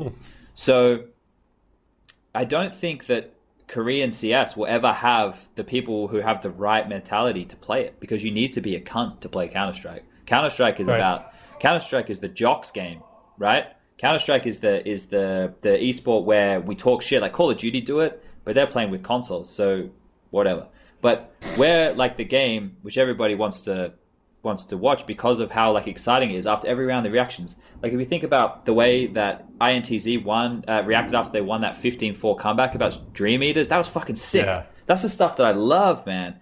Um, so yeah i think asian counter-strike is a little bit fucky. Uh, what else? Did anyone else have a point they wanted to discuss a little bit more? Uh, i just i agree with the mvp thing. Like they've been just pretty hyped for a pretty long while from these uh, hipster analysts, I could call them, just like people that like to be of a different opinion on Twitter and stuff like that. I I'm probably one of them most most of the time, but I think they have good strats. Hipster prof. I think they have good strats and they have good understanding of certain things. Like Nuke, they have good strats and they have good rotations, but they don't have a good understanding what the fuck is going on in my house? I swear to God, if I have to go here, you, you the sounds coming from you keep like confusing me so hard. Like I've some got yelling got, and some banging. Exactly. Well, the yelling would have been Alex. I don't know what the fuck he's doing. Anyway, um, yeah, I look. I think that they have ideas that are good. They just don't have good execution. Dream It is one. I guess we could have the tie in there with uh, xsepower. Him on the AWP. He is um, an interesting character. If you read his interview with, if you read the Dream Eaters interview with Jerry, uh, I think he makes mention of something. the forZe, the forZe interview. Yeah, is that where he makes mention of like having to to tell Jerry like manage his ego is basically the way that I I read it, right? Having to uh, to manage his ego because he will overestimate. I forget the exact wording. His contribution to a win or something like that. Okay. yeah, like right. I forget the wording, but like the, I, I thought that from somebody like as young as Jerry, like I think like that is such a cool mindset to have. Like to think, oh, I need to, you know, manage this guy's expectations of what because they have they have really good they have a very good understanding of how to play with each other. Uh, not Dream Eaters, forZe. I think, like yeah. in my opinion, watching them, they like have a legit style of Counter Strike, and I thought they were pretty like pretty good to watch. I, I was I was very surprised. Same with Dream Eaters, but Dream Eaters. Ha, Bro, if they if they lost that series, I would have probably cried for them. That was. That I mean, was, that was yeah. rough. Yeah, that's true. But they were they were a big surprise to me. It's not like they played particularly legit or anything. It was just I didn't think they had even an outside chance to make that top two. Um, the thing is, like they did so. That that week when I wasn't on the show, and one week, three four months ago, I was casting like a tier four online online CS league and teams like Syman, Dream Eaters were there. So I watched a lot of these CIS teams, and you can see that out of all of them, Dream Eaters are the only team that plays something that looks like Counter Strike, and the other teams are like doing just doing some stuff. Like they're doing stuff. Like someone's throwing a molly, someone's running through the molly, some ah, whatever. You know, Dream Eaters are playing like some decent stuff, but at the same time, they don't have like a very good individual player. Like Syman have ramz1k, who's pretty insane. He's like a pretty good individual player. Dream Eaters just have like a decent understanding of CS, and then sometimes it works, sometimes it doesn't work. So I, I kind of expected them to maybe be able to do something, but beating Spirit was not not what I expected. Like that was the Spirit that was a big shit. Yeah. For that's, the players, that was very yeah, that's surprising. that's actually true. We actually completely forgot about Spirit then. Just for those people who aren't aware, I should know the Spirit roster off by heart. I was trying to just I, search I, it. It's I Chopper. Balance. Yeah, I just balanced Chopper, somedieyoung. You've got fucking uh, S0tF1k. Yeah, and Coldy, and Coldy, and Coldy. Yeah. And they they look like they were pretending. And Chopper, they look like way, imposters recently. Yeah. they look like, oh, this is what we're meant to do, so let's try and do it. But like, it just doesn't work. Because if you remember Vega Squadron, like when Chopper was on the team, they would have rounds where two people are rushing B apps on Mirage, Chopper's getting ready to limp out of apps. They've got a guy AWPing middle on his own with no smokes, and then they have a guy like baiting A ramp, and then they'd win those rounds, and you'd be like, oh, okay. And then you watch this team, and I just I just didn't quite understand what was going on. But anyway, um, are we are we done with the minors? We we good with it? We're uh, feeling good. Uh, what do we have? Yeah, there's I guess North. Much. I guess North. We had a bit of a discussion in Discord about it the other day. Also, no chance. No chance were a surprise to me. They they did a lot better than I would have thought. I didn't see the stats for them. How did Thomas play? Because he's one that interests me as an individual. I think I think I've, that it was like zehN and then STYKO. Okay. Thomas had like one one or two shit shit maps, uh, and then the rest, something like that. zehN was I, like mega carrying that Vertigo game. He destroyed like 30-10 on he's Vertigo. The finish. He's Mouse. Finnish, right? Yeah, yeah, yeah. He's the ex Penta player. Curious with names like his and um, fucking suNny floating around, right? And they're able to do that kind of stuff. There's obviously a reason they're not in it. We know that, but like those those are some curious a crystal is, is always there. Like i think this is like crystal's perpetual hell right? Is the fact that this is going to be like the level i'm not saying these guys aren't good because they, they've done a good job as a team to bring this project together but you know as soon as there's a chance for something else you know who's getting the fucking chop first unfortunately. That's the thing. Like this this is the best the crystal can be. yeah. literally if yeah. they go further if they break into the top 30 that is bad for crystal because he's just going to get kicked that's that's the it happens every time. Like they're gonna get snappy or some shit. I don't know. And so for Crystal, it's best to like chill around like top forty. At least he has a team. I'm joking. Like this sucks because he doesn't even have a fucking salary, so he has to coach Big's academy team to get something right. Yeah, it's wild. It's a rough it's wild for sure. People might want us to talk a bit about North. Um, so just, I, yeah, I, they just seem underwhelming, don't they? I don't. I still don't like the fact that Valde is in game leading. It's not only because um, because of his performance, because I feel like Kjaerbye has, at least from what I saw, has been doing a pretty good job, like kind of making up for him. Um, at least in what I saw, I, I haven't actually looked through all the tournaments that they played lately, especially the minor, because uh, yeah, I was in Chicago as well. Um, but uh, generally not because of that, but just because their T sides have not been looking good. Prop, you, you definitely mentioned this a couple of times from from watching them. Yeah, I mean there are some points that where some things look better. Then after that, you look at them and they're doing like this. This game against MVP, one anti eco tilted me so much. Like five, they lose one player. Okay, that happens in an anti eco. So they're now they're four v five Inferno T side and what they do is like they're lingering towards banana, then three of them pull back, and one guy. Meanwhile, actually, one guy, while four are banana, three are banana, Kjaerbye just walks out of apps on his own with a rifle and gets like double dinked by a USP that's from an angle that he's not looking at even. So it's like literally a free kill. So the so now they're 3v5. And now the two guys from banana go towards mid and a guy goes solo into the B bomb site where two players are in a crossfire but somehow MVP literally counter that by playing yeah. super stupid themselves and lose the lose the round. And it was like at 10 seconds left when two players are like wrapping towards the A bomb site. It, it, was an absolute mess around, but they still won because MVP is uh, whatever. I don't know what they were doing. Yeah, I, I remember, and and there's a lot of scenarios. Maybe they're not giving 100% because they're versing MVP, which I can understand. But maybe this could be a theory when MSL was in-game leader for these players for such a long period of time, I really think that he would have been the type of in-game leader that would have told everybody what to do all the time. Um, I mean, um, he was like that. That is, I so, think that's a fact. Yeah. So the decision making that these players probably once have had is now gone.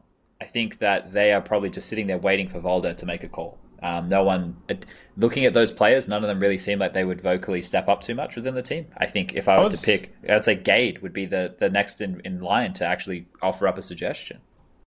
It was uh, just I'm gonna bring up an interesting talk that I had with Snappi at ESG Tour, just a while back now. It's a year and a half ago, um, in Mykonos, which was basically that at the time he was he was obviously still with Heroic as was as was JUGi. At the time he was trying to get JUGi to to have more of a voice and just like tell people what to do when he's like taking different angles. Like basically like whenever he's changing positions between rounds, like he's gonna tell the guy who's ta- who he's taking over for where to go and what to do. Basically, like he wanted he wanted JUGi to kind of order people around based on how he's AWPing, right? So it's kind of surprising that he hasn't really grown into that role, at least like from from what you're saying. I'm I haven't had the chance to um, to um, sit behind them or anything lately, so I'm, I can not be sure about like the, the communication between them. And obviously, I don't understand Danish anyway, so it would have been hard for me to to gauge. But still, it's uh, that's that's one thing that um, I was expecting JUGi like to, to have that next step after that that that talk with Snappi, and I guess that that hasn't happened. Yeah, well, I think we'll move off this topic because uh, we could go all night talking about things to the minors. But this is one that was on the front page of Reddit recently. We're going to be talking about the prize pools, and we can all thank uh, Mr. Doc Disrespect for uh, his comments. I didn't even listen to what he said, but somebody told me the sentiment basically was that obviously this Fortnite event happened, thirty million dollars, all this kind of stuff, um, but that Counter Strike should have events of this grandeur. Before we get too far, because this is a multi-layered topic, um, Fortnite is probably the biggest game in the world. Um, it's probably generated more money than what the majority of other titles ever have. I don't know. I'm spouting out of my ass. I have no idea. But that game just seems like it's that big of a phenomenon. Um, it's not an esport. It's actually, fuck it. Let's try that again. It's not a competitive esport. It might be an esport. It might be a video game that people play professionally. But it's not a competitive pursuit of a video game with consistency of results. Now, Fortnite players would probably argue with me and they'd say, no, but I can win all these games. You know, da, da, da.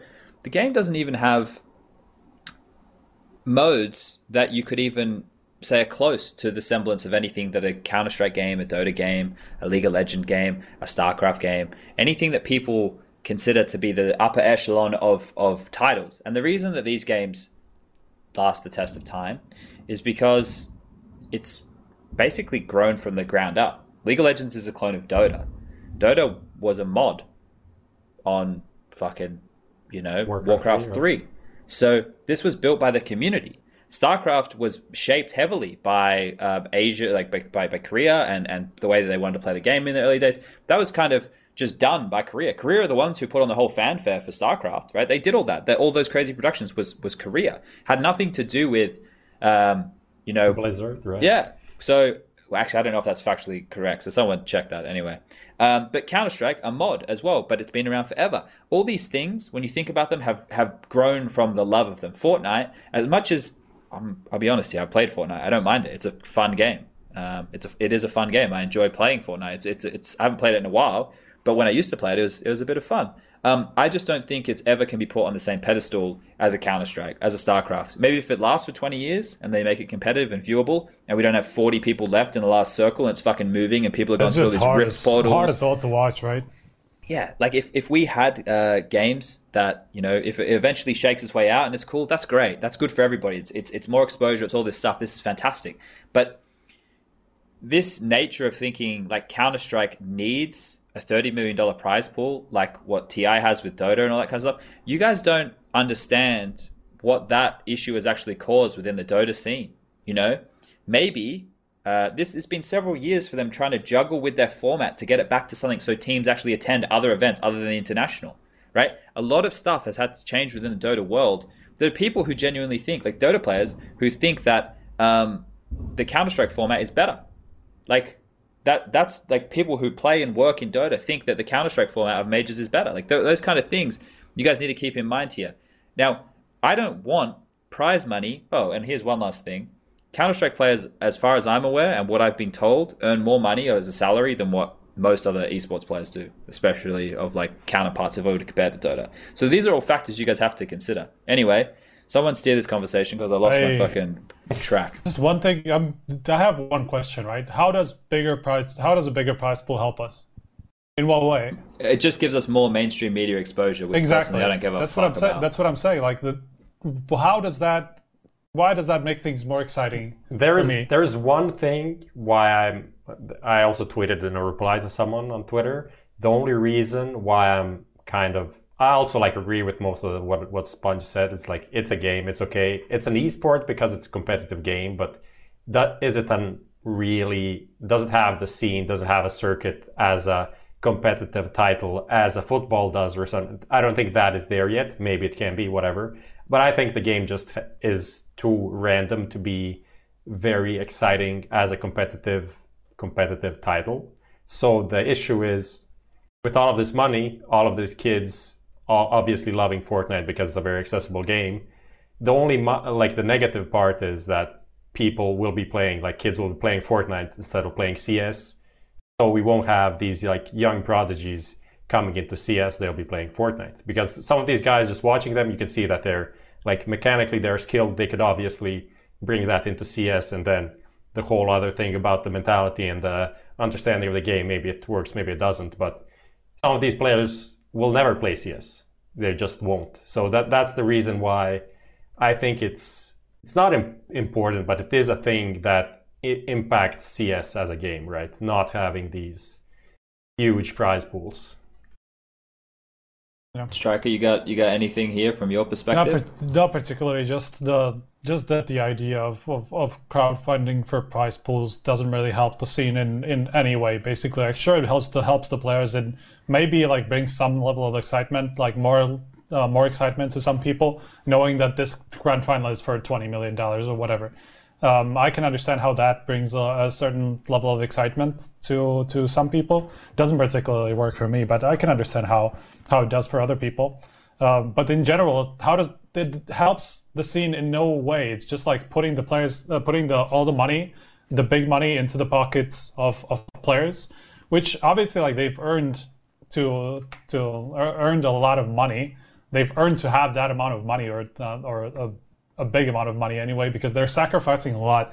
They're putting a lot of time into this game and, and just like sacrificing personal lives for it. This is not like a t- typical nine to five job. Like they obviously have to travel shitloads, so obviously they have to be paid very well. Like that's that's that's beyond the point, especially considering how long their careers um, will probably be. Very few people will make it over like a decade or anything. Um, so with that, it also kind of makes sense that they, they should earn a lot.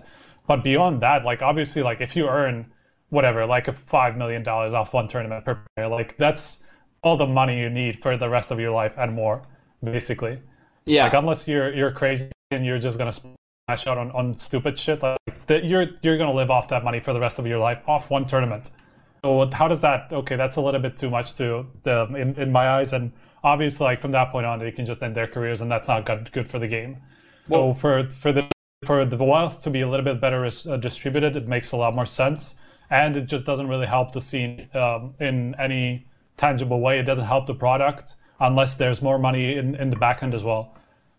You're you're right. It doesn't it doesn't help the product, and I think you know that tweet from ESPN the other day that compared this kid's winnings to like Djokovic's and fucking yeah. Tiger Woods and all that kind of shit. That right there is such like an unfair comparison. Like we have when I say we, I mean our generation of entertainment lovers who love video games being streamed on the internet on any platform, um, on any medium of any game. We this is we're we're going to end up one day in retirement homes and we're all going to be playing video games. That's just the way it's going to be. Like our parents and stuff, they're not there yet. But this is our generation. That's the reality of us when we get old. We'll just have retirement homes that are LAN centers, and we just sit there and we play video games all day. But the generation of people who are looking from the top now down are like ages of my parents or you know they're like the 50 60 year olds of the world.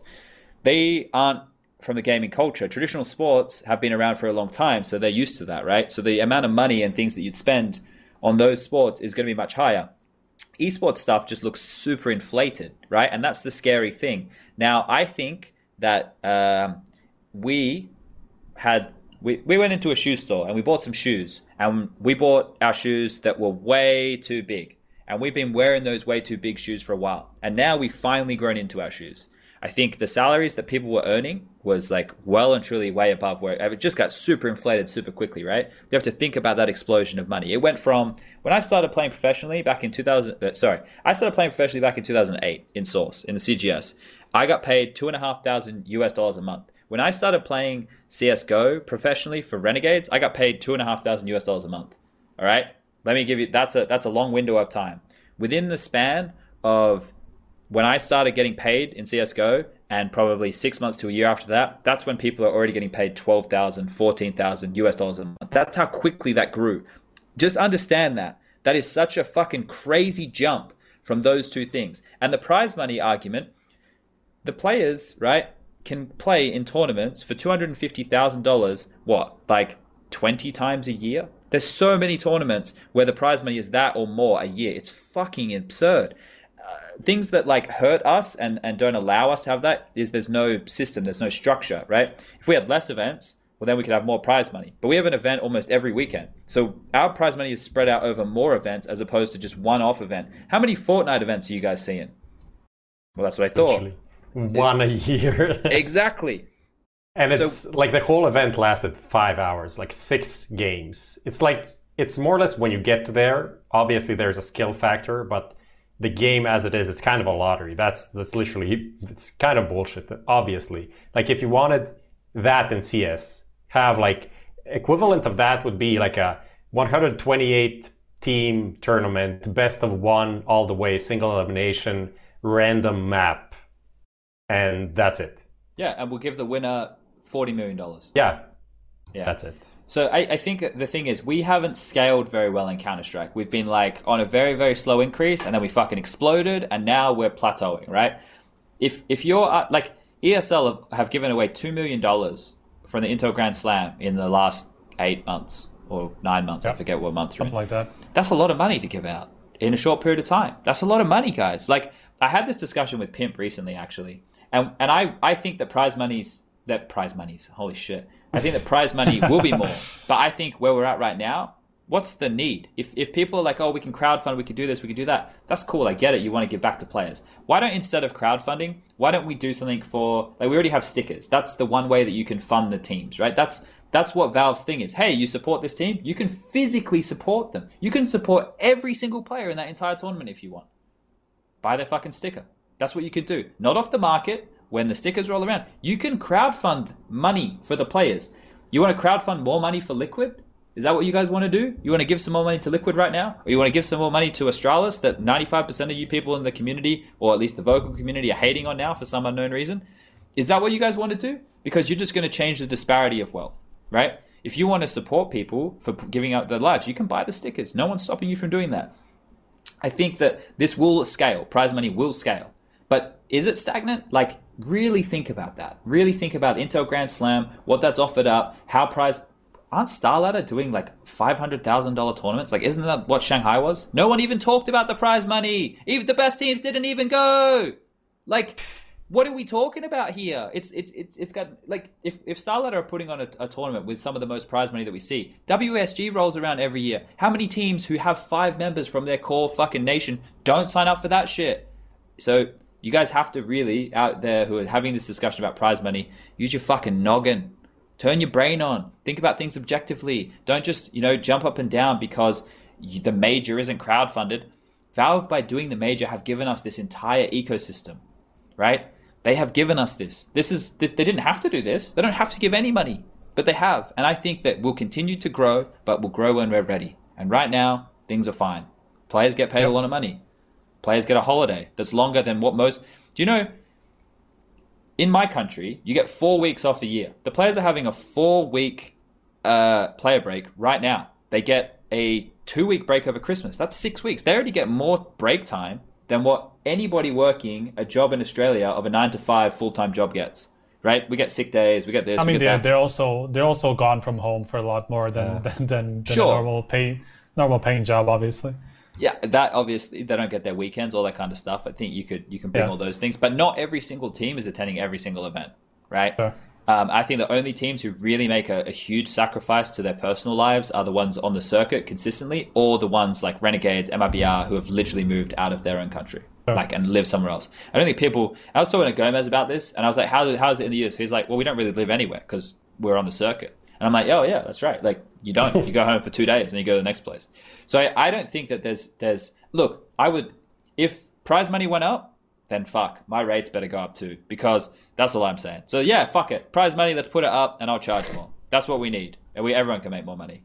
But realistically, for the ecosystem of Counter Strike, I think we're in a good place. I think we're going to continue to move forward when we need to. Um, and I don't I don't see the need to have the Dota International um, type style.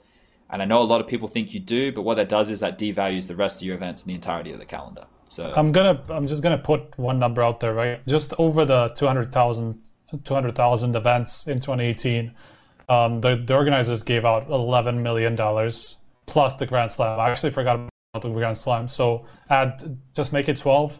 So basically, they give out a million dollars every month do you do you actually think? And that's basically for like the top team. How'd you how'd you get that number? I just uh, I just added it up from our, our events. Uh, like 250, 200,000. 200,000 uh, plus. Okay. From all those, we gave out 11 million plus Grand Slam, which is just derivative from that, obviously. So 12 million dollars in 2018, considering Astralis won the Grand Slam.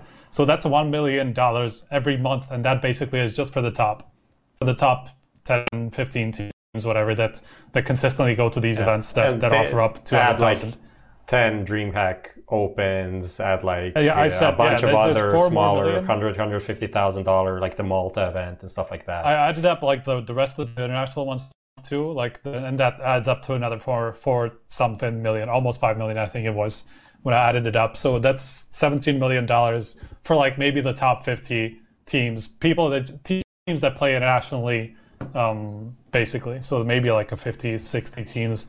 Obviously, it's more, in, but just consistently, it's probably about 50. So that's quite a lot. Well, that, that destroys the whole argument that CS is shit and Fortnite has so much more money. But Fortnite is giving out like 100 million in a year, but like 50 million of that is for like streamer competitions and stuff like that. So. Can can I just explain to everybody at home why this is um, scary? Because when we talk about Fortnite, we talk about the developer Epic Games fronting the prize money. When we talk about Counter Strike as a yeah. whole, we talk about a bunch of different independent tournament organizers with sales departments who are out there doing the absolute best they can to sell a product with the word terrorist in it to all these different endemic, non endemic sponsors to make enough money to run quality events, to fly six or seven individuals of 16 different teams in some cases across the world and house them in a minimum of four star hotels, feed them three meals a day, and make sure that their every single need is completely looked after, right? That is what a TO is doing. That is what they're doing, right? For seven so, days, not one day like the Fortnite World Cup, and so, also having practice rooms and also having all of the shit that people need to play like Fortnite on their PCs before a match. So, so they can play it on their phones. um, we have someone in the chat who is adamant that Valve should just, you know, add a compendium. I, I, I feel that you don't completely grasp the concept here of what will happen. What happened in Dota for a long period of time, and they've only just gotten back with this DPC thing, so you can earn points to go to the international, all that shit, is that the only event that anybody cared about was the international because it had the most money, which devalued every other event. What does that do? That scorns all the other tournament organizers who keep the ecosystem alive right? So you use your little brain here, think a little bit further. If Valve raised the prize money of the majors, let's say that they made it something absurd. Let's say that they just came out tomorrow and they made it $10 million. Okay, every single other event has now just been completely and utterly devalued. And if they are to do that and raise the prize money of majors, they're going to raise everybody else's expectations. Let me give you that isn't bullshit. That's another opinion, bro. That's the thing. You can have an opinion, but I have a good feeling that I know more about the industry than you. I just have a little inkling of a feeling that I know a little bit more about the way that the industry of Counter Strike and the back end and tournament organizers work than you. If Valve do that, then Valve should run their own event, right? Valve should run their own event because you're going to raise the bar of these fucking uh, TOs to something that they can't get to. Epicenter came in with their money laundering money, and they raised the bar originally by giving all the players practice rooms in the hotel. Allegedly, right? for legal reasons, allegedly. allegedly, allegedly, of course. I just use that as a joke. But they came in and they did that, and you know what that did? That put so much pressure financially on all the TOs because now what do you need? Now you need an extra room for every single team. Okay, sixteen times one. Doesn't seem like a lot. Do you guys know how much it costs in a four star hotel to rent out a hotel room for seven days and then fully refurbish it and make sure that the internet is good enough for them to be able to practice for? Like, I don't know if you guys have any concept of money. Like, this shit just doesn't grow on trees. This shit just doesn't come out of their ass. This is money that they physically have to fund. You know what I mean? And Striker's getting trolled by someone in his room. But uh, you yeah, know, no, there's there's a mosquito or something. Uh, but this this kind of money, right, has to has to come from somewhere, and we need to gradually grow that. If Valve come in and they go, okay, well, we're going to make the major two million dollars, that probably doesn't have the same impact. But list me right now five tournament organizers, right, who you think could have enough money to even stay on par or close to that. Because I can't even name two, right? I can't even give you two. I can give you one TO who could probably muster it and probably has enough backbone and enough connections in the industry and has been here long enough that they can do it. But I, I can't, I can't give you any more than that. So unfortunately, unless we want Valve to run everything, which they're never going to do, that's their handoff method with Counter Strike. That's how they do this. We need to grow slowly. We can't just go. They uh, wasn't it only when was the first major that was uh, a million? 2000. Uh, e, was that E League? E League. Yeah. So the, the Atlanta major. I think so, no, Columbus. Columbus 2016. Oh, Columbus, Columbus 2016. Yeah, yeah. Oh, okay, first NA, the first NA major. Okay, so it's oh, been yeah, some right. time, right, right. right? So now the question becomes, well, if we raise the prize money more now, are we on the view for a new game? Is there a new Counter Strike in the works? This is like a whole bunch of questions like that, right? Why would anybody list MLG? Why would Valve allow the company who has video games that are literally being made or made to be FPS rivals? Why would Valve allow the rival company, now owned by Activision, to run any of their events? In what world do you people who say those things actually think that MLG will ever be given a Valve major? Let me just explain that to you. I think they just don't understand that they're owned they're owned by that company. Yeah. Amazon don't even sell Google fucking what are they call Chromecasts because it's owned by one of their fucking rivals. They don't even sell them. That's this is business, ladies and gentlemen, boys and girls. Unfortunately, right? This this it we just it's just it's a rough place to live.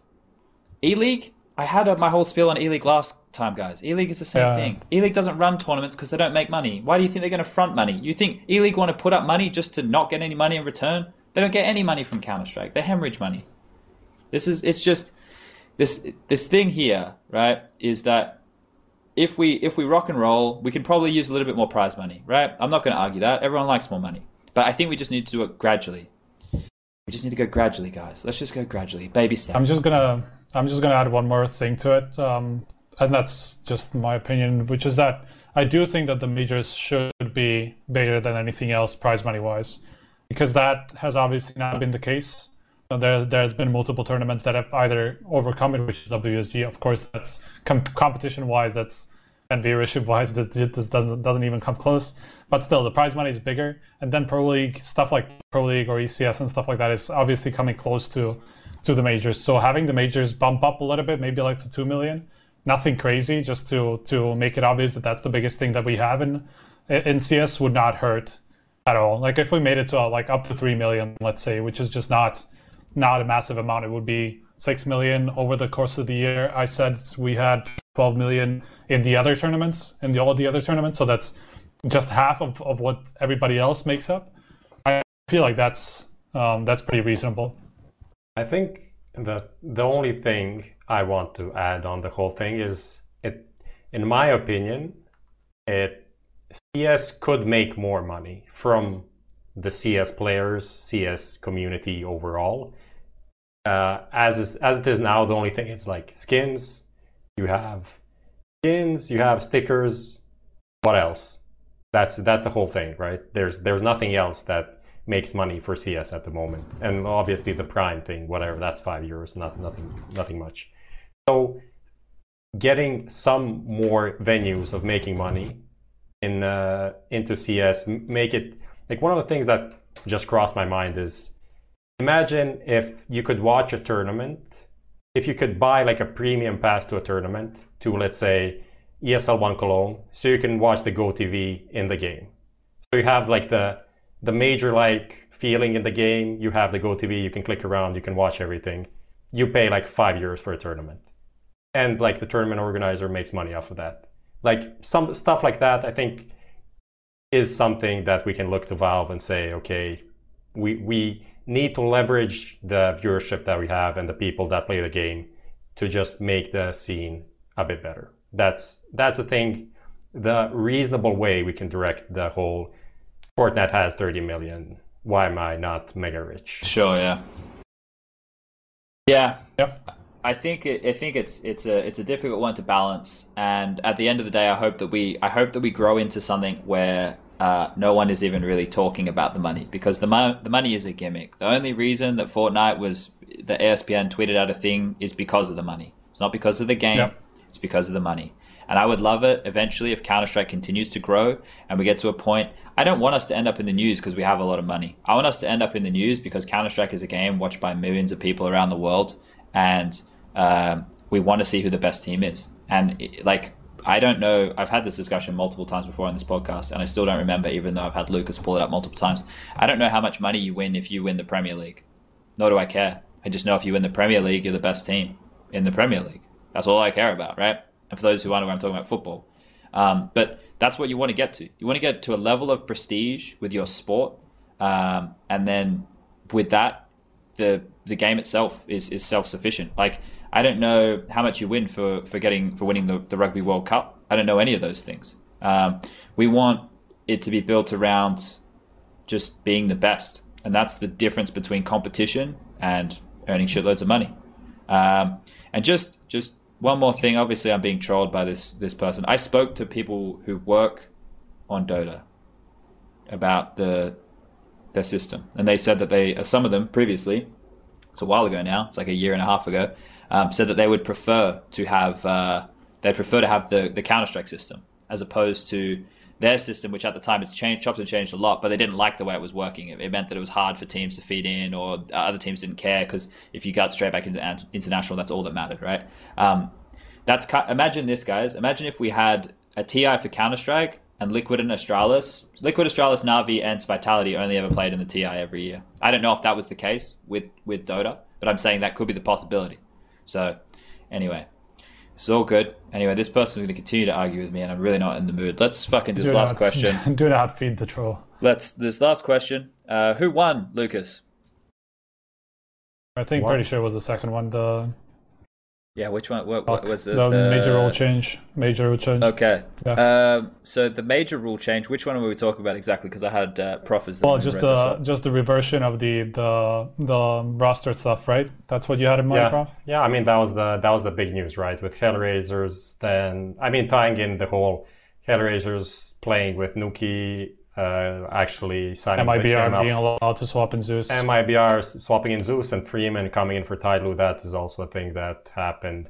Oh, uh, right. One of the things that, first of all, the most important part is that even before this rule change was announced, uh, Freeman was uh, signed, uh, signed up for Tyloo and Nukkye was signed up for Hellraisers, obviously implying that these guys were set on using them, even though the rule was they needed a medical emergency to swap someone out. So, or like a visa issue. And obviously, uh, making a visa issue up is, I mean, it's it's the easiest thing in the world. You just will just put in the visa application too late and you don't have a visa. Wow, now your coach needs to play.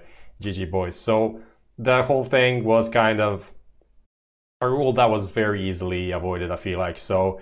The the thing that they pulled it back, I think it's shit. I think it's bad to do something like that halfway through the whole thing because obviously some other teams that didn't want to break the rules or fuck around with some things could have done the same thing. But in the end, I don't think it matters that much. I think it's obvious that teams like Hellraisers don't care about anything but themselves and they are willing to risk their reputation to have a place at the major. Seeing how their team is at the moment, I think it's a valuable risk because they probably, not probably, they surely would not make the major. So they, they're willing to take the, the bad rep, but I think they need to suffer from the community because of it.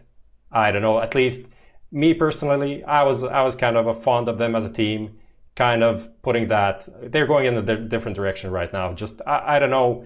We there's nothing that we can punish them with with as as a tournament organizer or anything, but it's definitely not a cool move. And yeah, I don't know what what can be done is something really needs to change moving forward, obviously, because people continue to do this because the major is so hard to qualify for. It, it might have to be um, the player union taking a hard stance on this, right? Uh, which I don't know how much faith we can put in them to get something like this done. uh, because they're all very busy and they all have their own agendas. And this might actually help one of them in the future. But in terms yeah, of exactly. the way that we look at it, uh, it, it, it's kind of against the rule, the spirit of the rule or the spirit of what we're looking for here. I hate the fact that MIBR have to go in and play yet another major. What is this? The third major they've had to play with a stand-in. Like, what are we? I mean, they, they had boltz, boltz when they play, or felps. Fox. They had boltz at one they had Zoo, not Zeus. They had uh, Fox, and they have now zews. So yeah, yeah, and that's three. We're talking about the biggest event in the world where we want more prize money, but the rules aren't even in line with having the most competitive Counter Strike. So you know what the fuck are we even talking about here? Um, this one here was uh, was kind of a nothing topic. Unfortunately, there wasn't a lot to go over. It's bad, and it shouldn't be that way. But this is what we got. You got I anything, mean, striker? I think, I think there's also one other way. At least, like, sure, the emergencies can be kind of faked, but at the same time, like, if you obviously you have to these organizers are now kind of like keeping track of how teams are with visas like when they put in the requests and stuff like that and they they actually keep track of that now or at least for the majors from from what i know they they just uh, require some sort of uh, documentation from the teams just to make sure that the process is coming along and stuff like that so putting it putting it in late would probably not constitute an emergency. It would just like make them disqualified. Medical emergencies, though. Medical emergencies. That's what I was getting in, getting into. Would be I guess partially fixable if you had external doctors like um, verifying this kind of the the, the problems. The problem the is, is like, like look at this. If it is Every... very late. No, no, no. Look, just simply put like this: every player has like some sort of RSI. Like everyone has some kind of pain in their wrist because they're playing 10 hours of CS every day. So wow. there's no no way someone is telling me in any country in the world, any player of CS can't go to the doctor and say I have this, this, and this, and he won't say, okay, I'll I'll sign this that you can't play because it's, it's like the only thing that doctors literally say to you when you come to them, I have a problem. Like, okay, take a week of rest and less stress. That is literally what they say. So this is it's, it's not a it's not a thing. It mean, really can't not, help. I'm not sure what the experience with the, with the hospitals is in Croatia, but I haven't had that experience particularly. But I understand. Use these point. like pills, basic pills, and yeah, maybe get a blood test of something if you're actually fucked. But like ninety percent of the thing is like you're not gonna you're not gonna be doing anything. It's just like you're doing one thing and that is injuring you, so stop doing that thing. Yeah, you can't play CS. But I mean, there's, usually there's so many workarounds. There, there's some tests. There are a lot of the tests that can go with it. But I, I understand. There's there's still ways. It would just be obviously a lot more complicated than just like finding a doctor of your own choosing that you've probably like went to when you wanted a you wanted a day off at school or whatever, and who you obviously know is going to be able to give you that. It's I never it's obviously that. it would be obviously be harder if it was somebody you don't know. If it was somebody who just came to your house to to to inspect you and whatever so right, I'm boys. just saying that it would be like another way of, of trying to trying to mitigate these. But obviously, I understand that there would still people would still find a way. Yeah, life finds a way. Uh, great quote from a great man. But I got another great quote for everybody here, and this is why you've all come here this evening. Imagine that you're walking slash jogging or going to somewhere by foot in Spain, and Jonathan E walks past you. Then what you gonna do? Quote. That's I will personally hug him and kiss him on cheek and ask whether he would like to have a drink together. Of course, announcing to him that I am a fellow HLTV user. This is from HLTV user Hannah Murphy. And that, ladies and gentlemen, is the appearance of Jonathan E. He's not real. Jonathan E is actually just, uh, he, he's fake. He's not a real person. He's just uh, he's been brought out so you guys all have something to hate, right? Because you'll get banned on the forums, and they've made Jonathan E a martyr. He's not even a human being. He's actually just a group account that all of HLTV.org uh, people they have to ban you, so that you can all hate together. And on that bombshell, uh, we're going to be ending the podcast. So we're going to be back um, on the 6th, I believe. And we're going to be doing a longer episode. More so. details to come with that, but we'll do a longer episode. Hopefully, get some guests in. We'll be doing a recap of the year so far. Uh, so put that one in your calendars. And then I believe the other date we'll be back will be the 19th, and then we'll be doing the major challenger stage previews. So tonight we had a lot to catch up on. Uh, we're hopefully going to be back here quite a lot.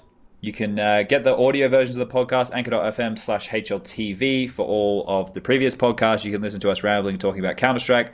Um, but yeah, Jonathan E., he doesn't exist. Fuck all y'all. We're out.